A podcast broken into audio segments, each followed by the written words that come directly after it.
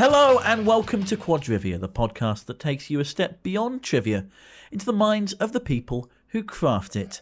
I'm Tipster, landlord and host at the Pinnacle Larder. How you doing? My name is James Key. I'm the trivia nerd from Louisville, Kentucky. Howdy, I'm Corey with Third Degree Entertainment over in Eastern Washington and Northern Idaho. And I'm Jeff with RMT Trivia in Chicago. How are you guys all doing this week? Oh, we're here. Yeah, Sur- I am surviving. I am resting off an enormous amount of cheese. So for It's for yeah, the it's Chris- listeners, Christmas yeah. cheese season, right?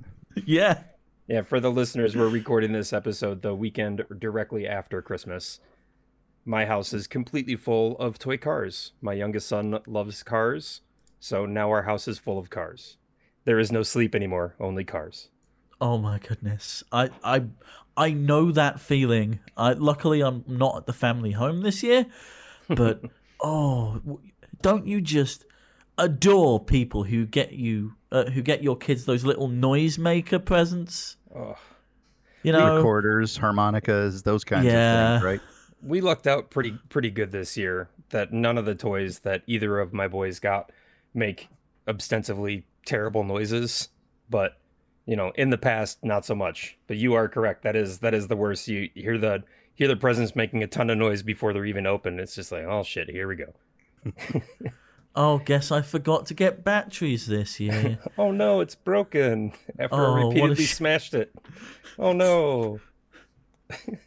I'm I'm pretty lucky that I have a teenage daughter right now who's very interested in her fashion sense. So well, not go. a the, the only noise are the giant platform heels that Oh, she God. bought. Oh my god. Oh, I I love my daughter so much and I'll tell you what, she she looks funky, but I'm so glad that she is expressing herself in the way that she wants to and I'm just over the moon for her. So luckily, uh, lots of of clothing gifts she got for herself with uh, all of the gift cards and whatnot that were sent her way. So not a lot of noise, just uh, making a splash otherwise. and a lot of clopping down the hallway in those platforms, I guess. yeah, it's been it's been fairly quiet for me this year because, well, as I speak, we're still in that that time period that they call uh, maybe lockdown, but also in the the the bit between Christmas and New Year that is just a black hole for time as well. Like, what day is it anymore? I it, yeah, we're recording on a Sunday. I have not been able to keep track of the days of the week for a little while, and the holidays really just messed it all up. I mean, even though we just had you know Christmas Day on Friday, and it's like, well, when's New Year's Eve? When's New Year's Day? I can't even count ahead to figure that out in my own brain. It feels like. I do want to say, despite uh, very easily losing track of when we are and where we are or who we are, uh, I am so incredibly impressed by the fact that when this episode is released, it'll be a month after we recorded it. There have been there have been episodes that were recorded a day or two before release. Yeah, And so so for us to be a month ahead of things right now, fucking stoked. oh yeah, my it's pretty nice. It's now we only have to make sure that we don't accidentally bring forth judgment from something we say like oh we're going to talk about this person and that person dies like four weeks like the Right. week Oh, that the d- podcast comes out yes sorry i just doomed us that's going to happen now Yep. Nah, That's it, my it'll be worse. That's it'll my be like a Bill Cosby thing. We'll be like, oh, that Bill Oh, Cosby, no. so wholesome and perfect. Uh oh. oh no Oh, Did you just did you just will the death of Bill Cosby? Oh, what no. happened? Well, no, I was, I I'd be- was thinking more about like the drugging and rape stuff, but oh god oh my god We're less than quarter of an hour in, and we're already w- uh, willing the Ugh. death oh. of celebrities. Okay. I'm not. Oh well, fuck it, whatever. Yeah. I've got, I've got a beer. No, no, no. It's God. No, I just Oh, mean um, we're we're gonna talk somebody up. We're gonna say something nice about somebody, and then it's gonna turn out that they're fucking. they're horrible. awful Yeah. Well, uh, I'm glad that we're all in, in good cheer right now, even though we uh, might be speaking of darker subjects or, or things that aren't always on the positive. We're, we're feeling pretty good right now. Uh, not to usurp uh, somebody's announcement, but Jeff told us something before we started recording. I don't know if he wants to bring it up or not. Oh yeah, I'll, uh, yeah, that's fine. Uh, I'm getting married tomorrow in my living room with about five people. Not, I'm not marrying five people. I, there will be five people there outside of my family, and it's not necessarily the wedding that we imagined. And we will definitely be having a larger ceremony gathering type thing once more people can come out and hang out in one place. But we're excited to actually tie the knot, which is pretty nice. That's awesome, man. That's fantastic to hear some good news. So, congratulations to you and yours. Yeah, I appreciate it. And, and by the time this episode comes out, uh, it'll be a month ish after our wedding. So I'm sure the honeymoon will be over and she'll leave me because she'll realize how awful I am because she's the best and I'm the worst. So I'm just Well, running, wh- I'm running on fumes now. Just like Paula Abdul says, opposites attract. So, Yeah, exactly. no, but it, but in all seriousness, uh, it did it did give me an opportunity uh, to take a bit of time off of trivia, which is a little bit kind of tangentially a segue. Do you what do you think, Corey? Is that segue enough? Fuck Did I get no. us there? Try again. Keep going. All right. All right. Um, today's uh, oh, but roundtable also topic. make sure you tell them what today's roundtable topic is, Yep. Thank you. Uh, got it. Uh, today's roundtable uh, which topic. is burnout and writer's block. So let them Yep. like find just you know just like sneak that in there. Yeah, okay. So today's roundtable topic uh, is burnout and writer's block and how we approach uh, hitting a wall with our writing. Um, so I guess I can start. Uh, I, I'm pretty sure that I'm familiar enough with uh, everybody's games. Uh, but why don't you guys tell me a little bit about how you guys run your games? Do you have set categories, or do you have uh, a, a bit of freedom about how you run run your operations? So uh, I don't really have set categories, but I like to keep things fairly balanced across the board, um, or at least you know relatively close. Um, but in terms of a set format and kind of writing style of questions, um, I, I have to have at least you know five multiple choice questions in there and this that and the other. And I do like I do like to have my mechanics rounds in there, as you will have heard about a month ago now. Um, uh, so it, it's it's for me, it's coming up with those those new ideas of how to approach the mechanics of a round um, that actually is kind of the source of writer's block for me. I'm I'm writing myself into a a, a creative corner, as it were, because well, Yeah. there's there's only so many ideas, and you can only be original once. So, um, Well, I, I'm actually fairly similar in the same boat in as much as I don't have specific set categories, but I do try to keep things balanced. And I, I mean, it's not fair to say that I don't have set categories because due to one of the things that I do for my live stream, I kind of do have set categories uh, where uh, if people meet a secret donation goal, they're able to choose a category that I have to ask about the following week. So sometimes uh, that presents me with an opportunity to write something that I have a bunch of questions on, or sometimes it presents me with a challenge because I only have so many ways that I could ask certain questions, or, you know, so I do have a little bit of leeway. Like if I don't write four sports questions a week and I only write three, you know, it's not that huge a deal. But at a certain point, like if I'm not writing sports questions, I can't fill up all that space with something else.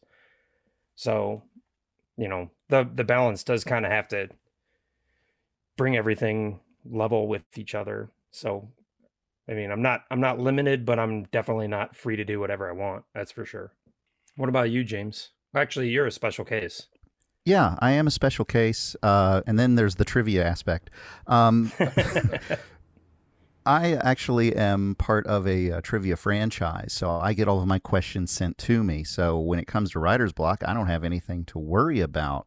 Uh, there is a different kind of uh, we'll call it a burnout that I have that I want to get to a little bit later on after everybody's uh, had their piece about categories and things like that. I will say this though, when I'm doing some of my fundraiser or fun shows where I usually have like 10 categories of 10 questions each, uh, usually, I like to have a, a local connection because everybody uh, is pretty much just from around the city that's playing. So I might have Mhm. very localized questions. And, you know, there's only, I mean, obviously there's a lot that you can pull from from the history of a city and, and current events and everything but at the same time i've been doing it for so long it's hard for me to come up with new and interesting tidbits that haven't already been heard before and having to keep track of who i've asked questions to at what venues and what uh, events so that i'm not repeating myself uh, with some of those things it, it can be a, a little bit of a chore so uh, that's probably the biggest problem that I have when it comes to running out of questions for a category, so to speak. For me, and I've talked about my show format so many times uh, on this podcast already. I'm not going to get into it too much, but I, I don't have set categories that I use every week uh, other than general knowledge. And ironically, that's probably the one that has become the hardest to write for. Uh, which is strange because it's it's such a huge pool. I mean, you could pull from literally anything. That's what general knowledge is. And yet every week when it's time to write those GK questions, I'm just like, fuck.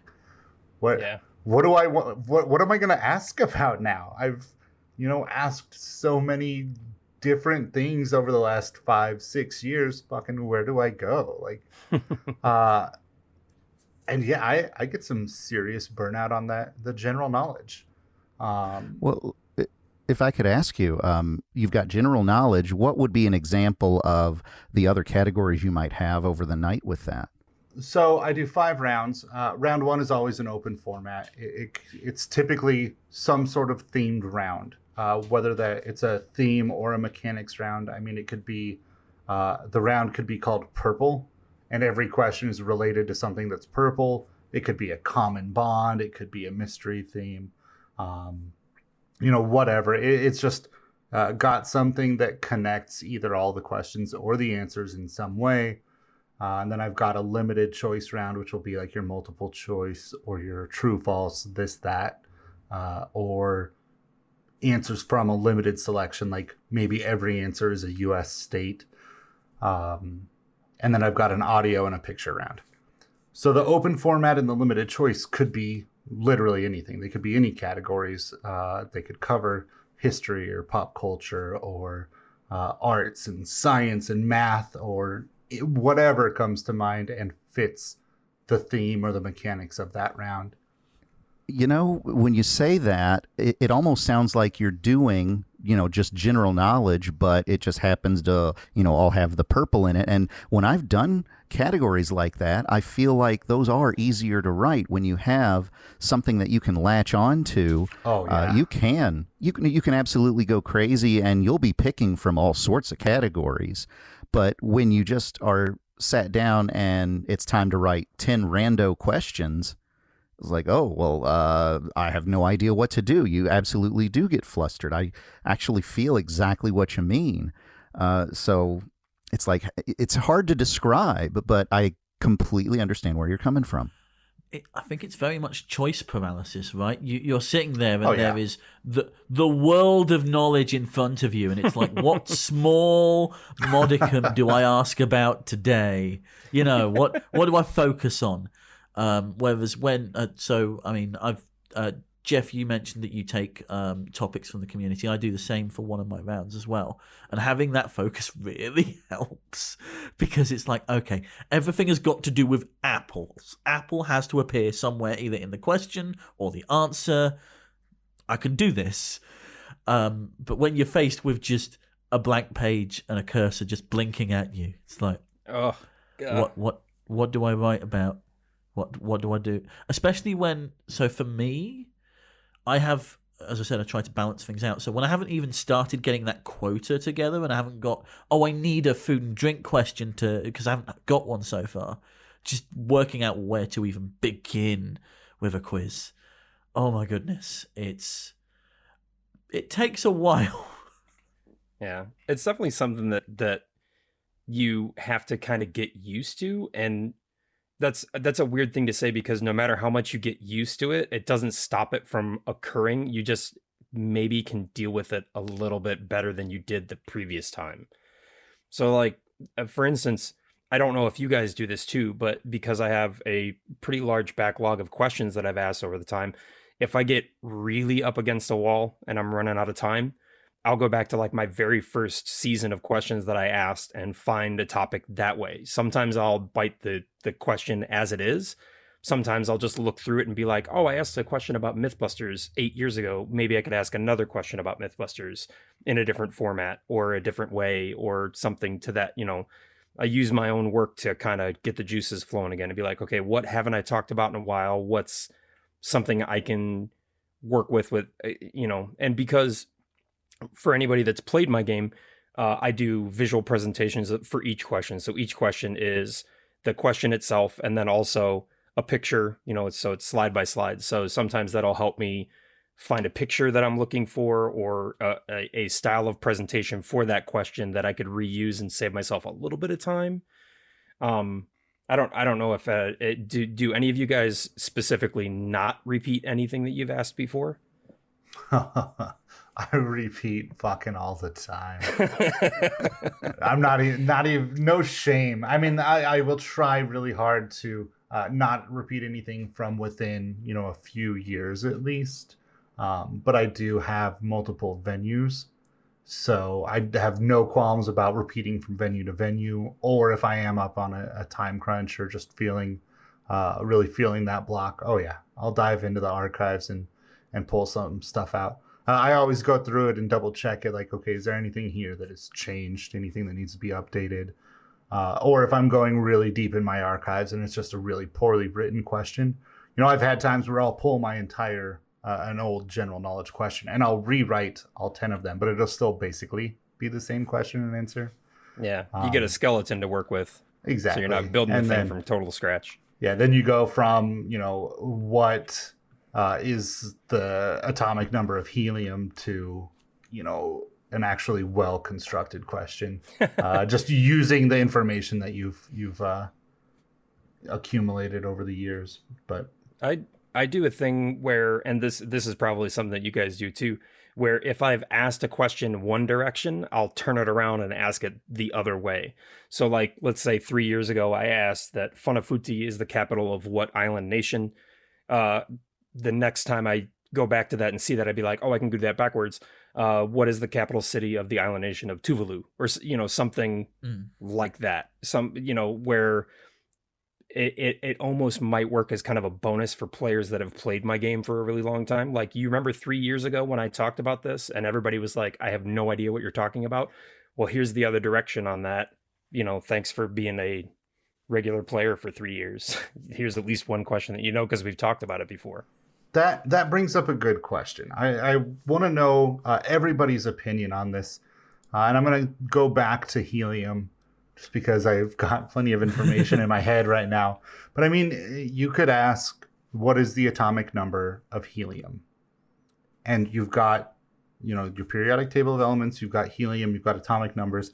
Then you can switch it around and say uh, what element has an atomic number of two what element has the lowest boiling point? Uh, helium is the first in what group in the periodic table?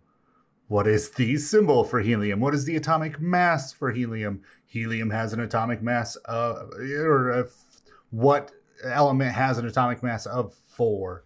What element has a symbol of He? like, you could come up with 30 questions using two, three, four pieces of information. But mm-hmm. is that is that really different questions?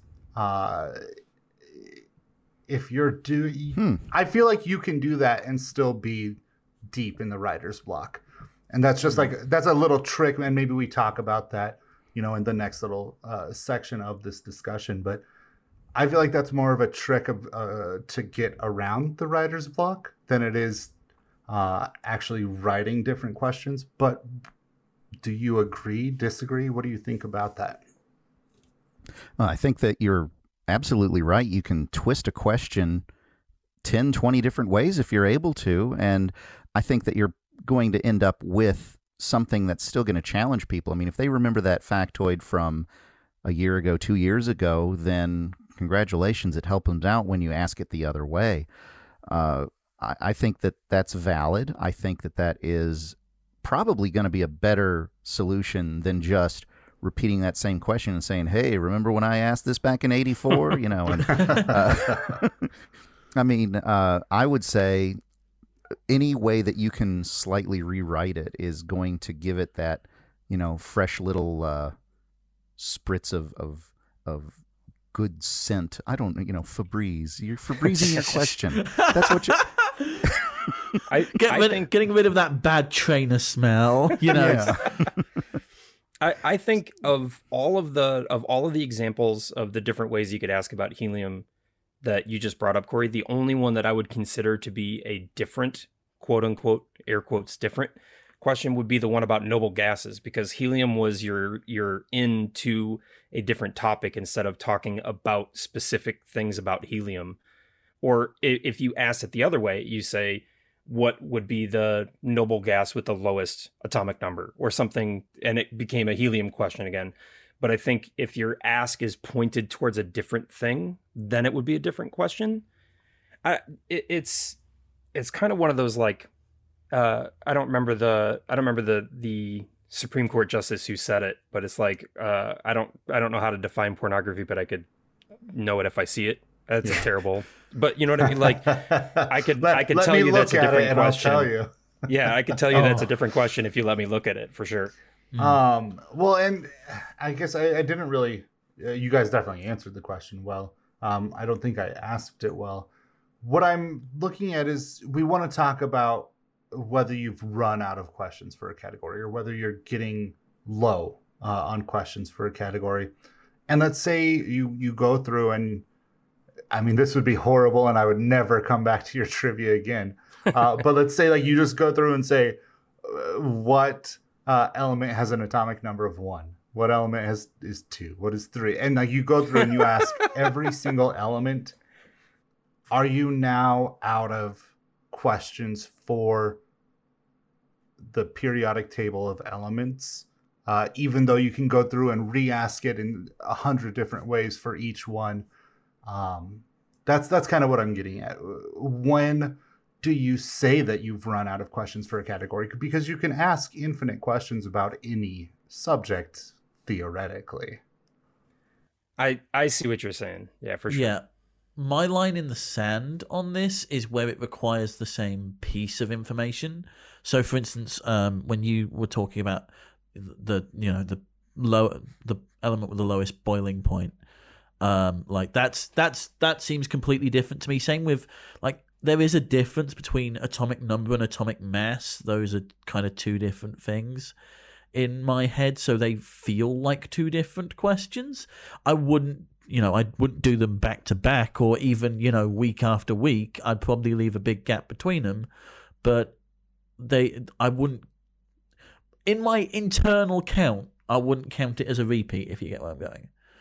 Um, which, uh, kind of speaking of that, I'm fairly new to the trivia space here. Like, I've only been doing this six, seven, eight, somewhere between six and nine months. We've lost track of time. It's between Christmas and New Year. Um, so I haven't like. I don't think I'm at the point where I can repeat stuff. I don't feel like. What is that kind of cutoff for you, lot? So, how long is it going to take? Um, well, like I said, that I'm part of a franchise, so I get my questions sent to me, and I feel like that some of the halftime questions that we get, which are like a five-parter, have started to get a little stale because they keep asking the same kinds of questions over and over. I keep, you know, sitting down at the uh, table saying, "Well, it's halftime. Guess what the category is? It's geography again, and we're going to need to name the five states that are the most populous that." Let's see what they came up with this week uh, that don't end in the letter A or that begin with a vowel or something like that. If they had just spaced them out a little bit more, I would have felt a lot better about asking those kinds of questions. Uh, but whenever I can kind of see that little bit of cringe to the the way the audience reacts when I say it's you know going to be another geography question this time. Uh, it, it just feels like it's not as fun. Now, uh, yeah, I, I get it. We do have to reuse some things, but looking through some of the archives just a second ago, it's not like there haven't been creative questions about uh, music and celebrities and books and things like that. But uh, maybe the people that are, you know, above me writing these questions are having their own kind of burnout with things. But Yeah. uh, it's it's affecting me a little bit. for for me one of the things that that i kind of get stressed about is that i i don't have a perfect memory i can't remember exactly when and how i ask questions but i have a pretty vague sense of having talked about something before and that lasts back the almost 10 years that i've been doing this and so i'll hit a wall i'll get into my archives and and look at my older games and see what I could talk about. And nine times out of ten, the very first thing that I think of is, nope, I asked that too recently. Even if it's something from seven years ago, I'm like, there is a team that has played this game and that will be here next week, so I know that they will remember this. I guarantee that they're going to be like, you asked that seven years ago, last Wednesday, like, and it and it makes me crazy because I know that that is definitely not the case most of the times but it has been the case one time. And that one time that somebody said, You asked that same question, like the very first week that we did this. And it completely destroyed my mental stability about it because I was like, okay, it's been multiple years. I think it's fair that I'm able to reuse a question verbatim that I wrote six years ago. And somebody said, Oh, I already knew that because you asked that before. And it crushed me. My, my, my brain shut down. It's like, oh shit, people have memories? No, that's bad. That's bad news for me. Um, so when when I quote unquote run low for a category, which I'll get to in just a second, um, I I definitely stress a little bit about reusing my own material. I will do it for sure, and most of the time I try to dress it up in a different outfit, so to speak, so that it's not exactly the same as it was. But when I've come down to the wire, I've whole you know wholly used a question from many multiple years ago and it's my deepest fear that somebody's going to go ah you asked this before um but i mean that's that's kind of one of the the real bad downsides to writer's block is the the timing and being put on the clock to have something ready and prepared for for your players at a specific time every week. And if you don't have something prepared you have to put something there. And when you have a big backlog i know that uh tips you said you've only been doing this for between six to nine months. Nice. Uh, but once you are at like the multiple year mark and you can go back to your very first games and say you know oh maybe i could you know i i'm having tr- i'm struggling with a movie question this week uh what's something that i haven't talked about in a few years and being able to go back and you know jumpstart your own brain um jumpstart jumpstart your own brain a little bit with your own information. That's that's a pretty handy tool to have, but it does it does add to my stress levels a little bit. That's for sure. All right, let me ask this: uh, Do you think this might sound a little weird to to phrase it like this? Do you think Jeopardy has burnout? Do you think that they reuse clues? Do you think that they massage their old clues or anything like that? They they absolutely certainly do. Yeah, there's there's no doubt about that. Um, I Uh, don't know. well, the- you s- Well, you say you know there's no doubt, and I'll tell you what, there is no doubt because I have seen word for word the same clue used, uh, like say a, a year apart, for example. They are not above using their own material themselves. So, you know, I can't imagine that, you know, one of the contestants would go, Well, gee, I saw this last year when I was playing. What is Albuquerque? You know, uh, but you know uh i mean at the same time it's not like those players are in the same environment for a year five years ten years you know lucky them if they happen to be watching that episode and they see the uh, the same information come up you know. So we do have a little bit of a different animal where you've got possibly crowds that have been with you for so so long and you got those uh, you know photographic memory players. And that's happened to me before where somebody says you know hey i remember when you asked that a, a few years ago. And i was like i thought that was just an interesting fresh question that i really didn't realize i had uh, used it before and yeah it is a little bit crushing to hear that but uh, well that's you know i turned it around i said well good for you for remembering that's the best i could do at that point Yeah, I every time I hear them say, "Oh, you've asked this before," congratulations, you've heard information and you're expected to retain it. That's what trivia is. There's now no excuse for you to get it wrong.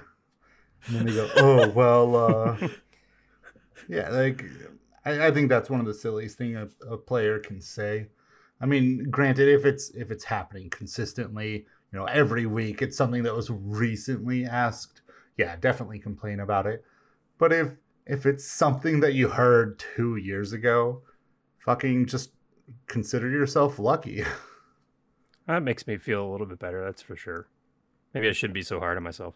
nah. I- uh, no I will- absolutely I will be honest here. I have repeated one question over the the months that I've been going, but that was purely for a gag. That was a ground Groundhog Day gag. Like, Oh, nice. l- literally, the only reason I repeated the question twice in the same day was, "Huh, let's there's a gag to be made here, right?" you know. Um, I, I, I, I kind of am a bit anxious about the day that I reuse a question. Because I I have like this plethora of different round formats and uh, different ways of asking the, the question that to me repeating the question verbatim it I don't know. It I don't know how I feel about it until it happens I suppose. Like that's that's the thing right? Yeah, I Yeah. find it kind of interesting that we've got so many different experience levels. You know, somebody that's been doing it for a short time, somebody who's franchised, somebody that does fundraisers, somebody that does it weekly, you know, and all of us feel kind of the same way. We want to be original all the time if we can, which I think is naturally what we would expect of ourselves or what we would expect of another host. So Yeah. it's it's kind of comforting to see and hear that. Yeah, that's for sure. I mean, when you look at uh, musical artists that have put out like 30 albums over a whole career, you know, uh, versus maybe a band that only put out like four really good albums, uh, you know, you could see sometimes like I'm looking at you, Rolling Stones. Not all of your not all of your songs are zingers, you know. As a Beatles fan, not all the Beatles songs are zingers too, but there's less albums and they're more compactly stuck together. And I, and I think that that's one of the that's one of the things that that we have to worry about too as we continue to write for longer and longer the idea of trying to stay original and bring new material and give our players our own little brands of trivia over and over and over again. It can it can build up like just just the stress level even if you're not having a problem with writing the questions themselves just the that feeling of always being on stage and making sure that you're prepared for that upcoming week can that can build to a pretty significant degree that's for sure. I I want to uh, present something here, uh, a, a possibility, hmm and that is that we never have and never will get low on questions for a category or run out of questions for a category. It cannot and will not happen.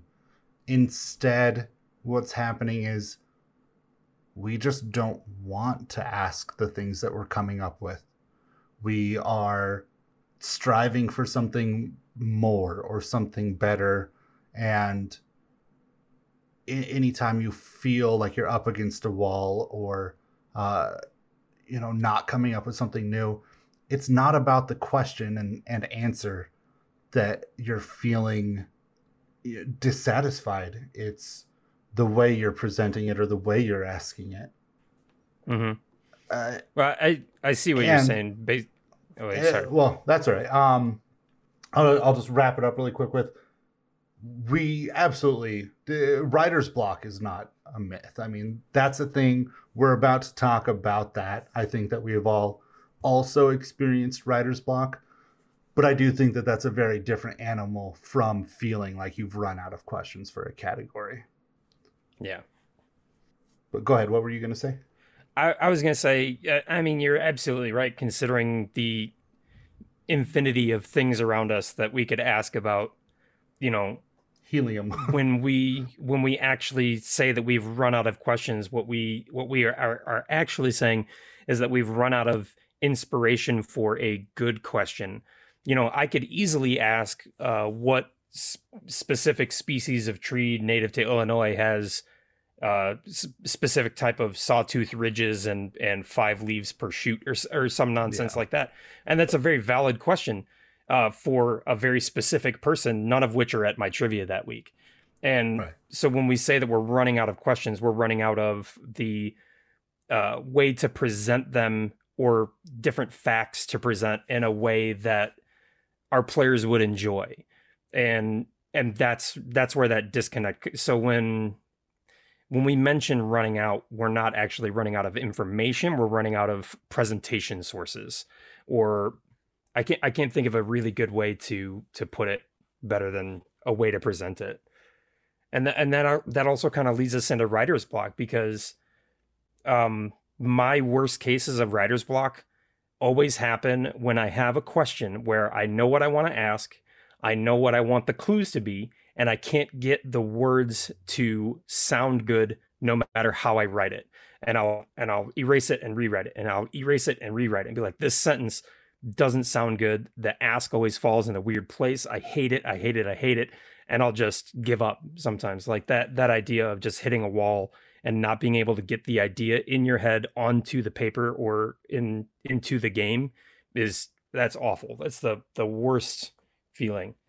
And that's part of that same trying to present something in a in a unique and and useful way to your players. Kind of all wraps up a little bit.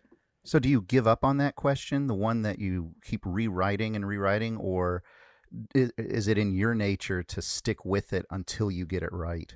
um most of the time i will stick with it until i get it right and that is to my own detriment there are times where i've spent a half hour on one single sentence trying to get it to sound right and i'll sit at my computer and stare at it and it just totally derails me for the night uh it, but there have been cases where i've said fuck it i'm not asking this question or i will ask it in i'll turn it around and ask it in a different fashion where the ask falls in a better place. You know, I don't like to put the who, what, when, where in the middle of a sentence with a ton of stuff after it because then it kind of hides what I'm looking for.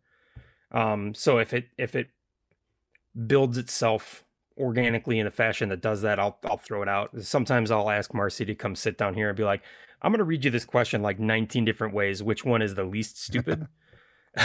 and she, you know, God love her, she will sit here and and help me out and be like, I think that one sounds the best. That's pretty clear what you're looking for.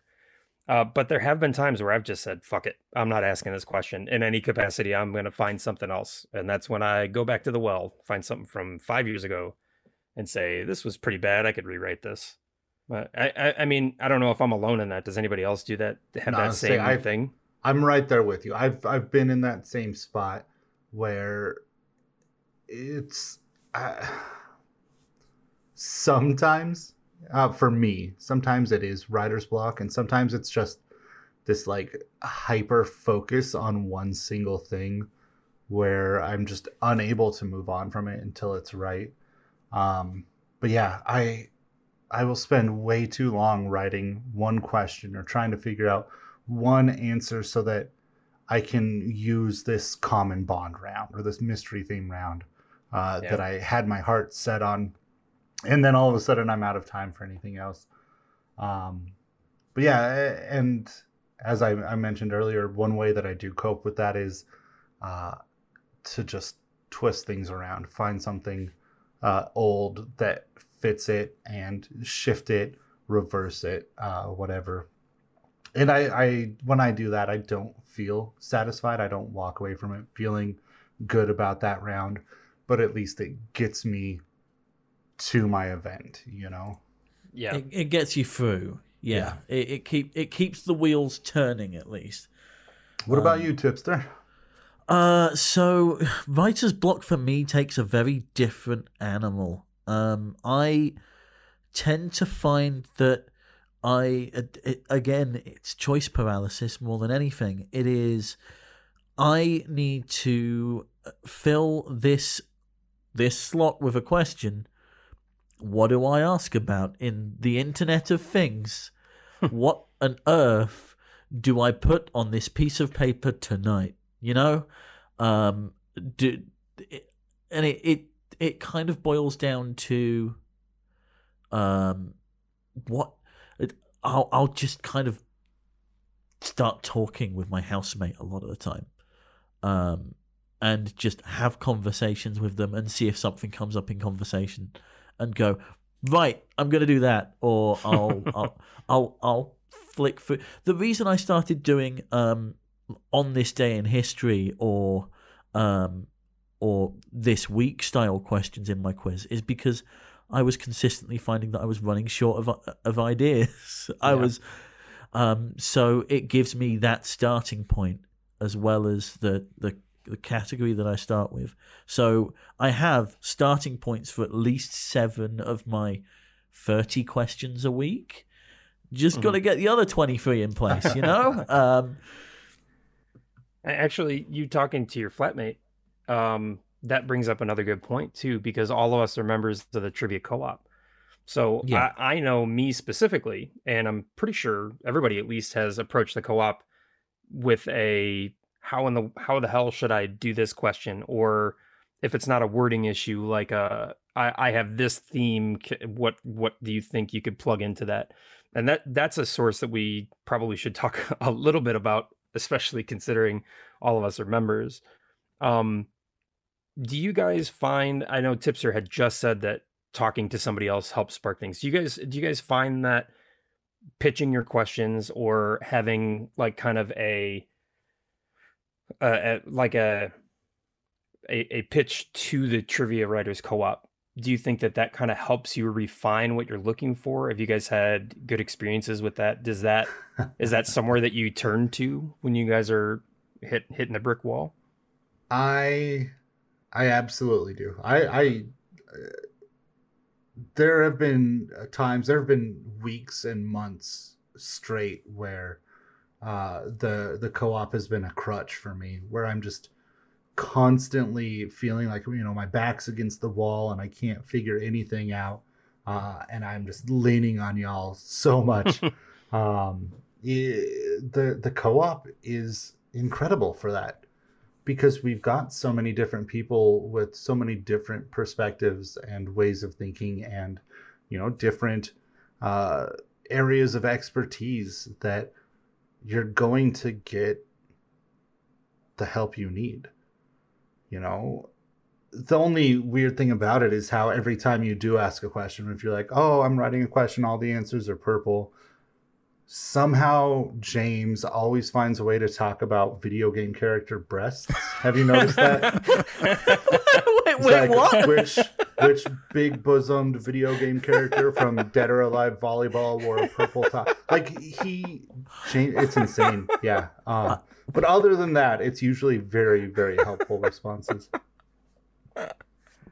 I'm so glad that I can be of assistance. Oh my Oh my god! goodness. I forgot the DOA beach volleyball even was a thing that existed. Holy Uh, shit! so did I. oh my god! Well, That is, James uh, didn't. you know, you bring up a well, you bring up two good points. No, um, What is um, it cold? exactly. a little Um, bit. Well, you know, um, because I have that background in in video games and and of course things like game shows and, and things like that, um, I feel like when a question is is asked about on the co-op, I feel like well, I've got a completely different way to look at it. I've got a subject that probably isn't going to be something that somebody's always going to uh, go right to, like science or television or, Or Fire geography or something like that. Exactly. so, uh, you know, and of course, not just me, but I'm sure everybody's got some little speciality that when somebody, you know, throws out one of those kind of keywords, they're like, aha, that's going to tickle something in the back of my brain about this that I remember, uh, you know, when I was a child or when I was playing this last week or whatever. So, uh, you know, whenever those kinds of requests come up on the co op, I really do like to help out and pitch in because it's, uh, you know, I'm I'm sharing what I've got, uh, sharing the knowledge and the uh, experience that I have, and hopefully making somebody else's day easier. So I'm glad that we've got this way to uh, spread the information between each other, so that we're not all just drifting out here alone. Because being a one-person trivia company is tough if you're doing it that way congratulations and kudos to you Hey, thanks. uh, but it's it, it is it is completely okay uh, you know to lean on some people or get some help uh, whether it's you know friends family or, or you're paying somebody to uh, get a little help whatever the, the case might be you know uh, get the job done I, So I, that's- I, well, once really quickly, I do need to point out that James doesn't actually have a video game character breast fetish, uh, despite his his Says lack you. of. All right, well, not one that has come up uh, in conversation. Not one that impedes question writing. Right, but the, the fact that like you didn't even deny it, and we're just like, well, actually, I've got a, a quite a, a history with video games. It's like, no, James, like defend yourself here. Come on. It's called commitment to the bit, Corey. Come on. uh, tipster i i really want your perspective on this because you're a recent addition to the uh, trivia writers co-op and the rest of us have been a part of it for I, I think all of us have been here for a couple of years now Mhm. um but you you've only been in the last you know few months Yeah. uh, have you noticed uh, any difference between being able to going going to the uh, co-op and before you were able to do that So I I will be honest here. I have not approached the co-op for help with questions yet. I have you don't approached trust people us personally. Right. Um, it- it's so it's it's a long running problem I have um, of like when I when I do something, I am very kind of uh, it's not so much claiming ownership of it, but it's it's my thing, it's my baby, you know. Um, it took a while for me to um, turn around and uh, I'm just starting to get used to the idea um, of you know not so much letting people in, but um, of of having that kind of collaborative um, uh, effort. Um, just the other week, I ran a game that um, both myself and Jason uh, wrote together, uh, and actually bouncing off people really helped there. Um, to the point, to the point where um, uh, because I was having a really bad week the week after and got called into work to deal with stuff. Um, I let Jason write me a full game the week after because it's like I know how you operate. I know that I can kind of tr- trust what you come back with. It's it's an odd thing uh, because I come from I come from a world of taking um uh kind of uh, having to take very precise care over literally everything you do because how you present yourself. If someone else in the background has messed up you're the one getting the flack for it. Oh yeah, that's for sure. So it's it's very difficult for me to hand that responsibility over to people and to not have that uh, i mean i guess i still have editorial control at the end of the day but it, it doesn't feel like i'm getting used to it still feeling like my project even if other people are involved Yeah. um, I mean, I have chipped in here and there helping other people, um, but it's something that I'm starting to get used to, and Yeah. I, I think, I think I'm getting there. I think I've cracked it, but we'll see. Well, funny you should say you've got editorial control, for example. Uh, in my situation, I don't. Uh, I get sent my questions and, you know, I sit there and read them. And that's what I do. And unfortunately, sometimes my company will not send me questions until an hour before my show. Sometimes they won't send them till a half hour before my show. I will have to text them and ask them where are my questions, and they're saying they're coming. Um, one of the things I like to do for my show is I like to theme it so that every question has a song related to it. Sometimes it'll have a clue in it, uh, and that takes a little bit of time to put together. I can do it on the fly if I have to. I don't feel good about it, and it's it's frustrating. So I completely understand where you would want to have that control, and where in my case I don't. You know, I just gotta suck it up, Buttercup. Uh, Yeah. Just this past uh, what was it Tuesday?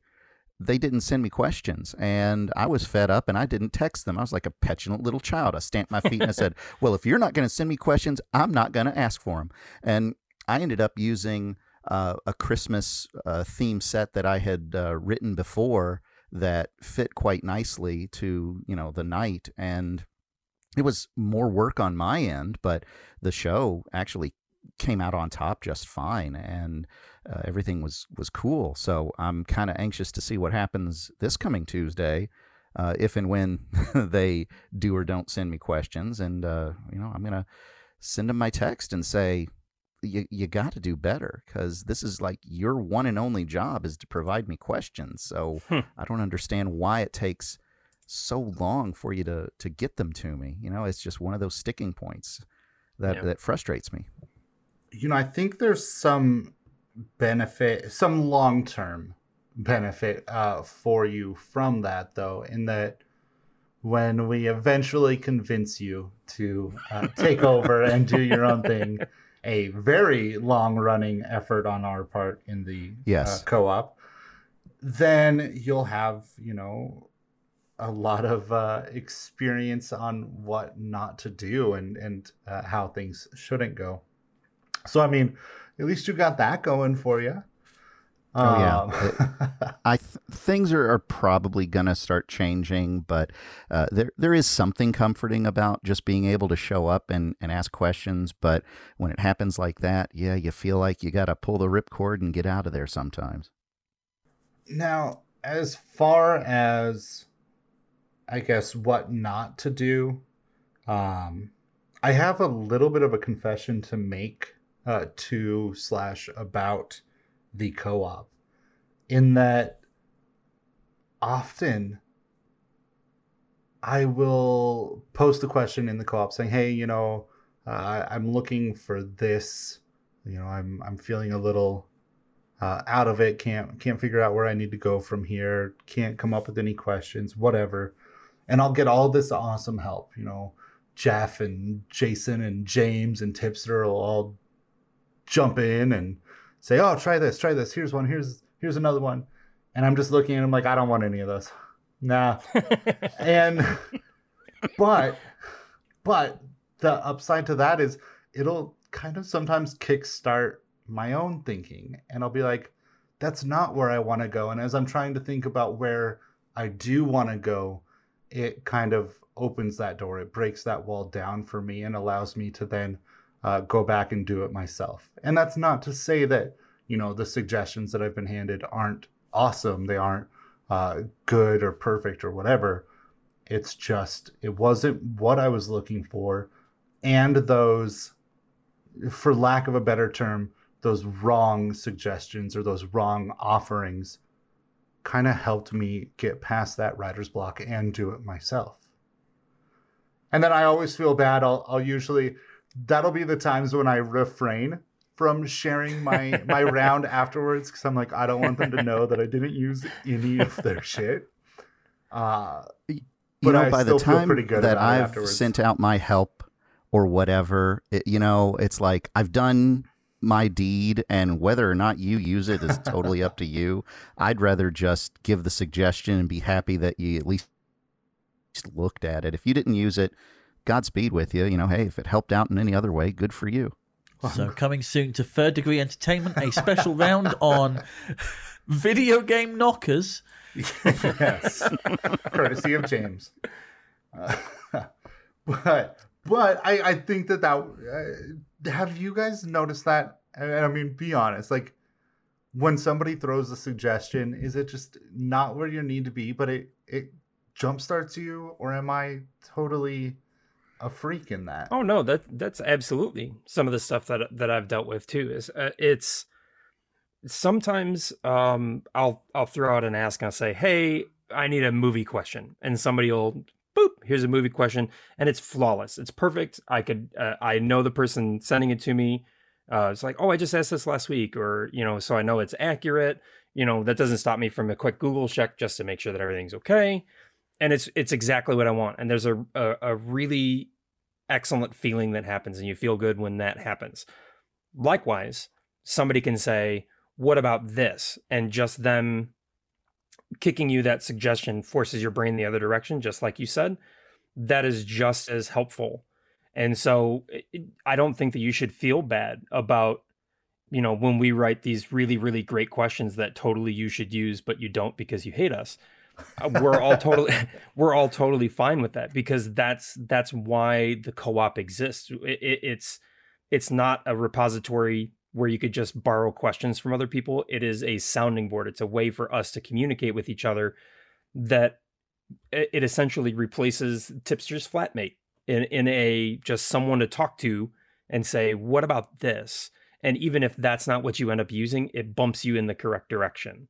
And I think that that's just as valuable as saying, I need, does anybody have any good ideas for a hidden theme round? And then you get like seven ideas and you're like, oh, that one's a pretty good one. You know, I'm that's just as it, useful but- yeah yeah it, and it, it's the i look at it the same way um, when i'm struggling from writer's block or i'm trying to find an approach or a, a question that i haven't asked yet or a, a different way to present something i'll dig through i have a whole bunch of trivia books that i have and i'll flip through the pages and i have never once used the wording in any of my trivia books ever but i do uh, I do take a little bit of inspiration, maybe from an idea or just something that I that I read, and that's the exact same thing that you're talking about. Just that sounding board, being able to to get ideas, even if it's not where you want to go, it tells you, it points you in the right direction.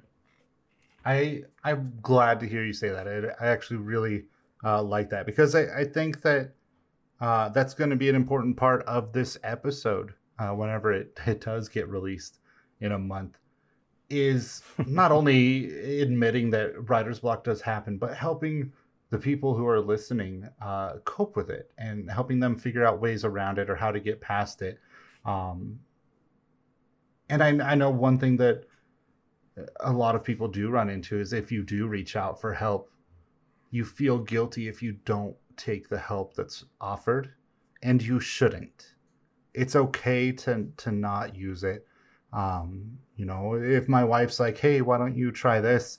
I'm I'm probably not going to try that, but something that she said is probably going to jumpstart another idea in my head, and I'm going to feel bad for not using her suggestion. Uh, but she understands that she's still helping the process. And so, Yeah. listeners, keep that in mind. Ask for help, but you don't have to take it. Uh, or, like Jeff said, go to books, look at trivia books, look at other things. Um, what what else other than books or the co-op or my wife uh, do you go wife. to do you go to for help like how how can we help these other trivia hosts the people who are listening to us get around that block what what do other people use Uh, well, uh, if you've got any kind of board games at home, I mean, a lot of them are. Uh, I mean, I literally have one right next to me here. It's called Buzzword, uh, where they give you some keyword, like for example, the word watch, and then they've got these ten little. Uh, crossword clue type things, such as David Hasselhoff's Lifeguard series, and it has the word watch in it. So that would be everybody. Tropic Thunder. Oh my oh, God. um, Really, Night- people? Knight Rider. Baywatch? Yeah. no, Well, there- yeah, Knight Rider. that's the one. the car Yeah. the car Oh had a clock in it My joke would have been funnier if I had chosen something that David Hasselhoff was in. Night, Night I just tried to I Uh, tried to pick something that might be set at a beach. Yeah. so, you know, I mean, I've got all of these secondhand board games that I'll go through and sometimes they'll inspire a round for me or something like that. Uh, so, you know, if if you're having trouble coming up with something that's an interesting round, hit your secondhand bookstore or a rummage sale or something. You might be able to find something. So books aren't the only source for your uh, your trivia woes. Yeah, we have a um, we have a thrift store uh, about three or four blocks from my house, and Marcy enjoys going there on half off day uh, to dig through books and stuff like that. Um, one of the other things that she does is anytime she sees any trivia game of any in any capacity, uh, she'll just grab it because it'll generally cost like maybe a buck, and even if it's even if it's barely useful, you know, it might have that extra kick in the right direction. Even if I don't use any of the questions or or use it as some sort of source, it might bump me in the right direction. That's for sure. I, I like. I, I think we have like seven different versions of Trivial Pursuit and a bunch of like Wits End and Bezzerwizzer and and a whole bunch of different ones that I bought personally. And then we have like decades old Trivial Trivial Pursuit cards and and all those type of things too. Just she keeps buying them a dollar at a time.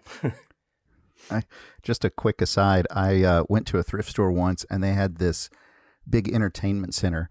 It was absolutely filled with genus version one of Trivial Pursuit games. It had oh. to be three dozen or more copies. Oh my god! that nobody wanted. And they, you know, it's like we can't give them away. It's like no, you can't, because yeah, nobody wants those at this point. You know, you got the moops in there and and everything else, uh, but but you know, it's it's still a, a, fun place to go to to look for those uh, old games and, and find something. But that was just so hilarious. I, am sure I've got a picture of it somewhere. I'll I'll be sure to post it to the uh, uh, the Quad Pod website if I can find it for you. So another important part of this this writer's block discussion is of course burnout uh, which you know definitely it, it kind of it, it, can go hand in hand with the writer's block but it's also uh, kind of a separate monster where you just don't want to. It's not that you can't come up with something. You're you're tired. You don't want to fucking do it. Uh, what are your experiences with that? Or do, have you had experiences with that? Uh, er, earlier this year, I had a, a, pretty a pretty rough week. That um, I I know I've spoken about it before. Uh, with my I can say this now with my wife because she'll be my wife by the time this comes out. Um, my wife Marcy is a nurse, and she, of course, during all of this, is working exceptionally long hours, extra days, extra shifts all over the place. That leaves me at home alone with the boys quite often. Um, and a two-year-old and, an, and a nine-year-old can definitely run you down. And then add on top of that that you or i should say at least i write better uh, with a calm kind of quiet background music and not screaming and loud car toy noises. Um, and then all of these things kind of combined uh, a few weeks ago uh, and on top of that i have and i'm okay talking about this. I've, I've spoken about it before. I have um, some mental health issues uh, that i deal with uh, just the kind of black hole that I fall into with my depression is I try to do something and it doesn't work. And when it doesn't work, it only makes it worse. And there was a couple, uh, I want to say it was a month or two ago.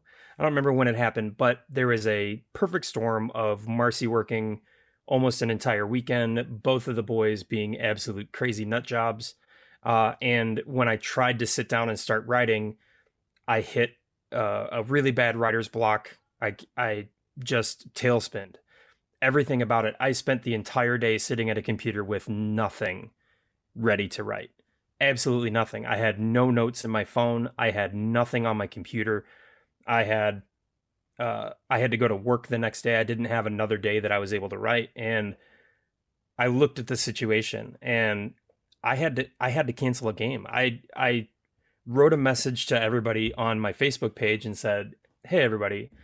Um, and I was really worried about doing that too because it, it's it's a totally different monster now that I'm online and I have total control over what I do. So it feels way more personal when I have to do things like this. Uh, I've had to cancel games before due to not being able to to be in a place where I'm able to stream or other things like that. But this is the first one where I said, "Hey, everybody, I have serious mental health problems happening right now. This game is not going to come together the way that I'd want to present it in a way that is up to the standards that I like to hold myself to. I have to cancel the game." And it it was the most severe case of burnout I have had in my entire time doing this. And the the real upside to everything um, was that my entire player base was exceptionally gracious and helpful and loving and they all i had a couple of them reach out personally like not just commenting on the facebook page. I had a couple of them reach out and say hey if there's anything i could do uh, there was two or three members of the co-op that reached out personally that said hey you know i could write your game for you this week. I could write you a couple questions and all of that despite all of those uh, really good end events that that burnout at the beginning is a very real fear that i still have. Um, it ended well with a lot of happy feelings and and everybody really coming together and being the type of community that i really enjoy and i'm very happy to be a part of.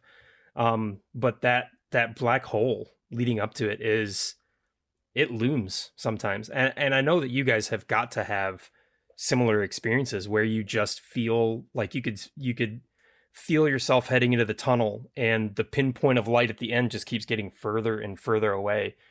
Uh, like i can't be the only one that feels that way. I, do you guys have any uh, history with that as well? Uh, yeah.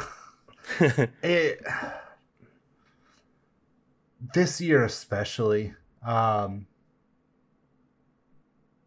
with everything and i mean fucking everything that has gone Mhm. on from you know the politics to uh you know george floyd and taylor and uh all the other stuff that happened you know more mid-year uh obviously covid uh, i mean just everything this year has made stuff so much harder and looking at finances you know am i going to be able to continue on uh, with trivia not having all of these venues not pulling in all of this money? I i think i've taken probably four or five mental health days this year uh, and they're probably the first four or five that i've ever taken in this career. And i will say i was really nervous the first time you know what are people going to think when i'm like oh I need a mental health day. Uh, I don't know why I expected any kind of stigma, but there wasn't one, and it was really nice. And I had people reaching out like, "Hey, how you doing?" Uh, Yeah. Felt great, but oh, I I've absolutely been there. I've I've had to cancel uh, in-person events. I've had to cancel Twitch events. I, there was times when I was like, I don't even have to put on pants for Twitch, but I can't sit down in front of the computer and host online. I just I need to take this off. And i mean i feel it. It's it's real. And all i can really say to anyone uh, wondering what to do when that happens is take that time off. Just just don't do it. Don't put yourself at risk here. Yeah. Um And one one interesting thing that I, I I said earlier, you know, now that we're in this virtual space, and you still have live games too, uh, but my weekly game, if I had ever experienced this before an in-person live game, I wouldn't have had the opportunity to say no, I can't do it tonight. That's that's not a thing. yeah And the only other time that that has ever happened before, there was a uh, family emergency that I had to deal with, and Jason stepped in. He came in uh, on very short notice and said that he was able to cover for me as I dealt with a bunch of uh, personal stuff with my family. And if he wasn't able to do that, I would have lost my job.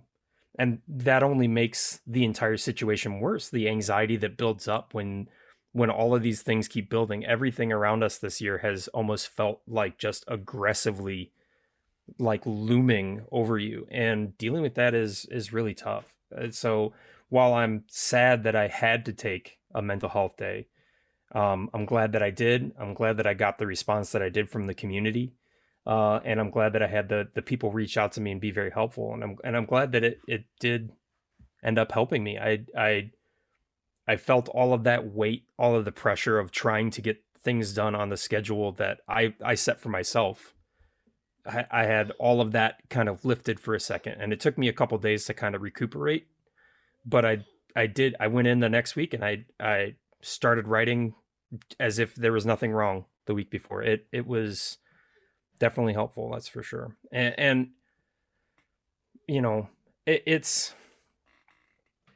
it, it's just something about that feeling where if this was a live game, not being able to you know call in sick or say I can't do it this week.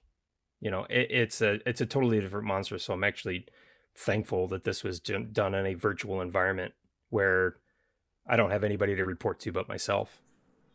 You know, real quick note for the listeners that uh, may not have picked up on this before, especially because we, you know, here on the show we're all we're all friends. We've talked to each other, we've hung out with each other for for quite a while, and so it might not come across, but uh, with you, Jeff, and Jason, the two of you especially, because of where you're at, you guys are you're actually competitors in the mm-hmm. market. Mm-hmm. Uh, business wise, you are competitors in the fact that uh, you know our our friendship and you know the bond that we've got through the co-op and whatnot uh, helped kind of overcome that, and he stepped in for you. That's that's huge. That's really huge yeah. and really awesome. So. I just wanted to make sure people knew that and could could kind of appreciate that side of it too. Yeah, it, it there. I don't want to get all super gushy, uh, but there is something uh, very positive about an environment where, yes, Jason and I are technically uh, frenemies. You know, we if a new bar opened up uh, equidistant between my house and Jason's house, and we were able to try and go land it as a new opportunity. Um, I think if he landed it, I'd be happy for him, and if I landed it, he'd be happy for me. Um, but there's there's definitely not a sense of competition the way that there is with other brands, and I think that that's because we understand that the the world is is is big enough. Like Aaron Burr, you know, there's there's room for both of us in this in this area, and despite that, despite uh, our success being an opportunity that the other doesn't get to have, um, like you said, that that speaks volumes for his character for stepping up to help a literal competitor uh, in a in a bad way, and that's you know he's a really really good friend, and I could say that about almost everybody on the on the co-op that I know at the personal level that I know most. There's a few people that I don't know nearly as well, but I guarantee that they'd probably do the same thing. It's I mean, it's it's good to hear that like you said, even though you're competitors, you're still friends, you're still going to have each other's backs. Mm-hmm. You know, I mean, uh, I'm I feel a little isolated in that because I'm down here in Louisville. You all are up in uh, you know Chicago area and everything, so you know you can help each other out in that way. Uh, I don't know what would happen if I kind of just, you know, said I don't want to do it, which kind of almost happened. Uh, you know, the little story I told you where they didn't send me the questions on the Tuesday, and I was like, I drive 35 minutes to get to this venue, and I drive 35 minutes to get home from this venue, and it's not even really my venue. This guy uh, had it. Uh, they said, "Oh, he's got a change in his work schedule. Can you cover it for a little while?" Well, it's been a, a few months, a little while now. And I, he actually showed up that Tuesday. He was uh, off early that day, and he said, "Oh, hey, how you doing, man?" And I said, "Well, great. When are you coming back?" He says, "Oh, I don't think I am."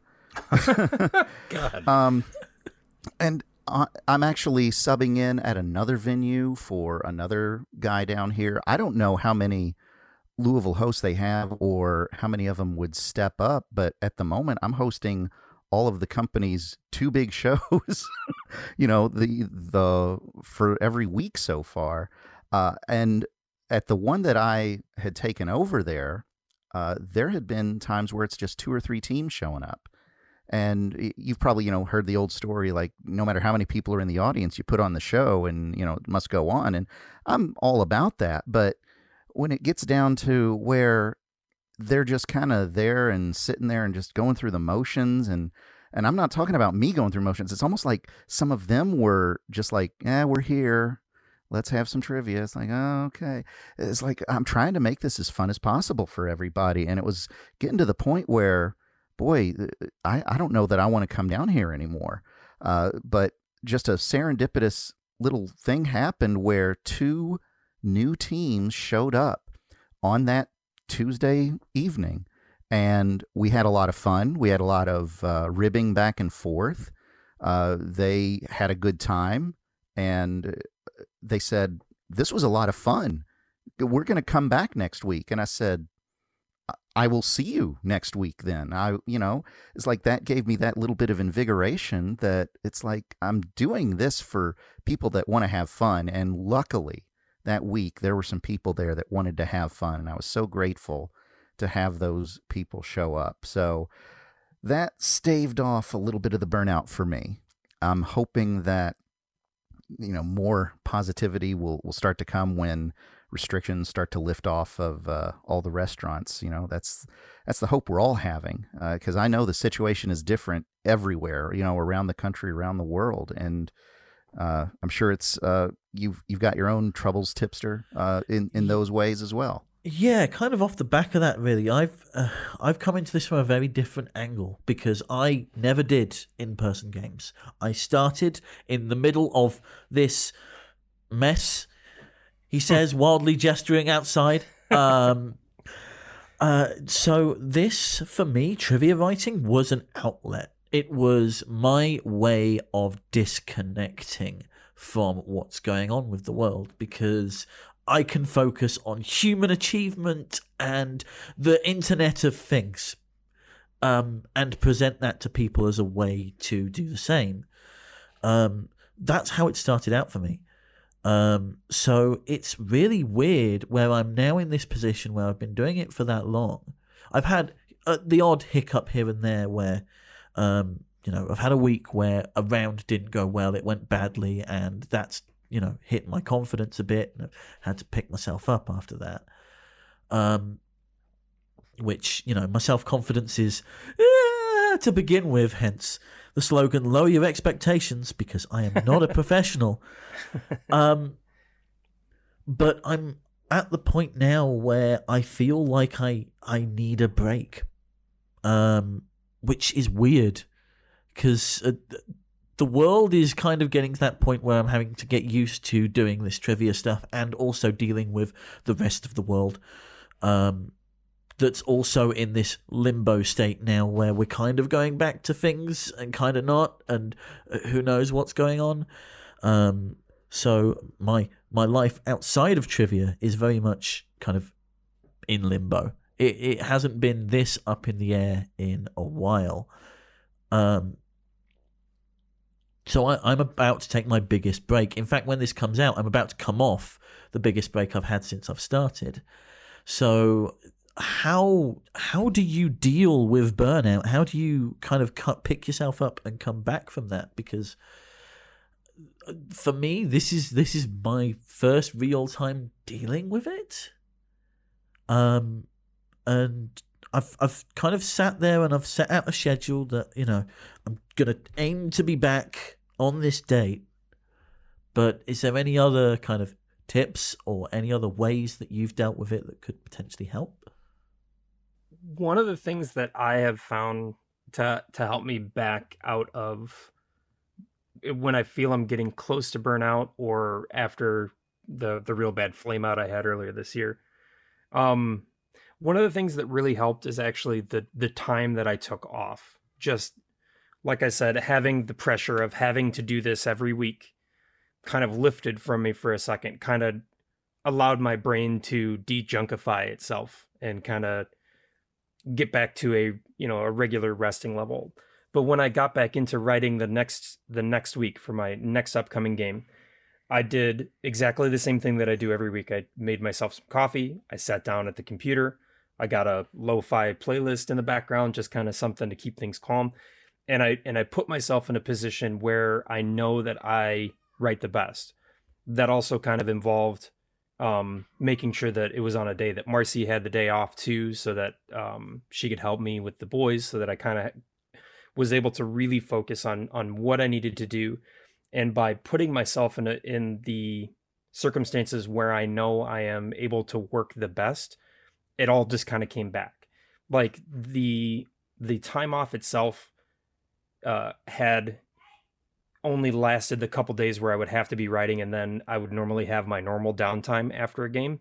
But it felt like it stretched longer because I didn't have that period of stress at the beginning of the week before a game. And then when I began to kind of recuperate, uh, sitting back down on my chair, drinking from, uh, you know, drinking coffee and listening to music and, and starting to lay out the skeleton for my upcoming game, it felt fresh again. So I think the time off itself may be the most important part. If you get to the point where you are burnt out, that you realize that you need to take a step back, that initial step back is going to be one of the most important things. At least in my own experience, that's how that's how it happened with me when I sat back down. Everything felt fresh and ideas were coming to mind. I had my my bonus rounds kind of mapped out really fast. I'm like, oh, that's a really fun idea. You know, like it, it all just kind of felt normal again. It didn't feel quite so it, scary. It almost seems like you have this kind of ritual that you get yourself into before you sit down and write a game. Is that yeah. kind of the case? That's the vibe yeah, I'm getting and that's one of the that's one of the things that made the burnout so scary is that like that's supposed to be the i'm i'm beginning to do this task. I know that this is what i need to do before this happens and then you set up all those steps and then nothing happens. That's so it's kind of a double-edged sword a little bit mm. you know that um and i was a little worried that when i sat down the same thing would happen. Um but you know that that little bit of time off did definitely help. Because my biggest fear going into this um, to be honest with you, is that like i I'm very much a person of routine, but unfortunately, when I get out of a routine, it is really, really hard to get back into it. I'm with you on that. Um, uh, Corey, uh, have you got any experiences uh, kind of in the same vein?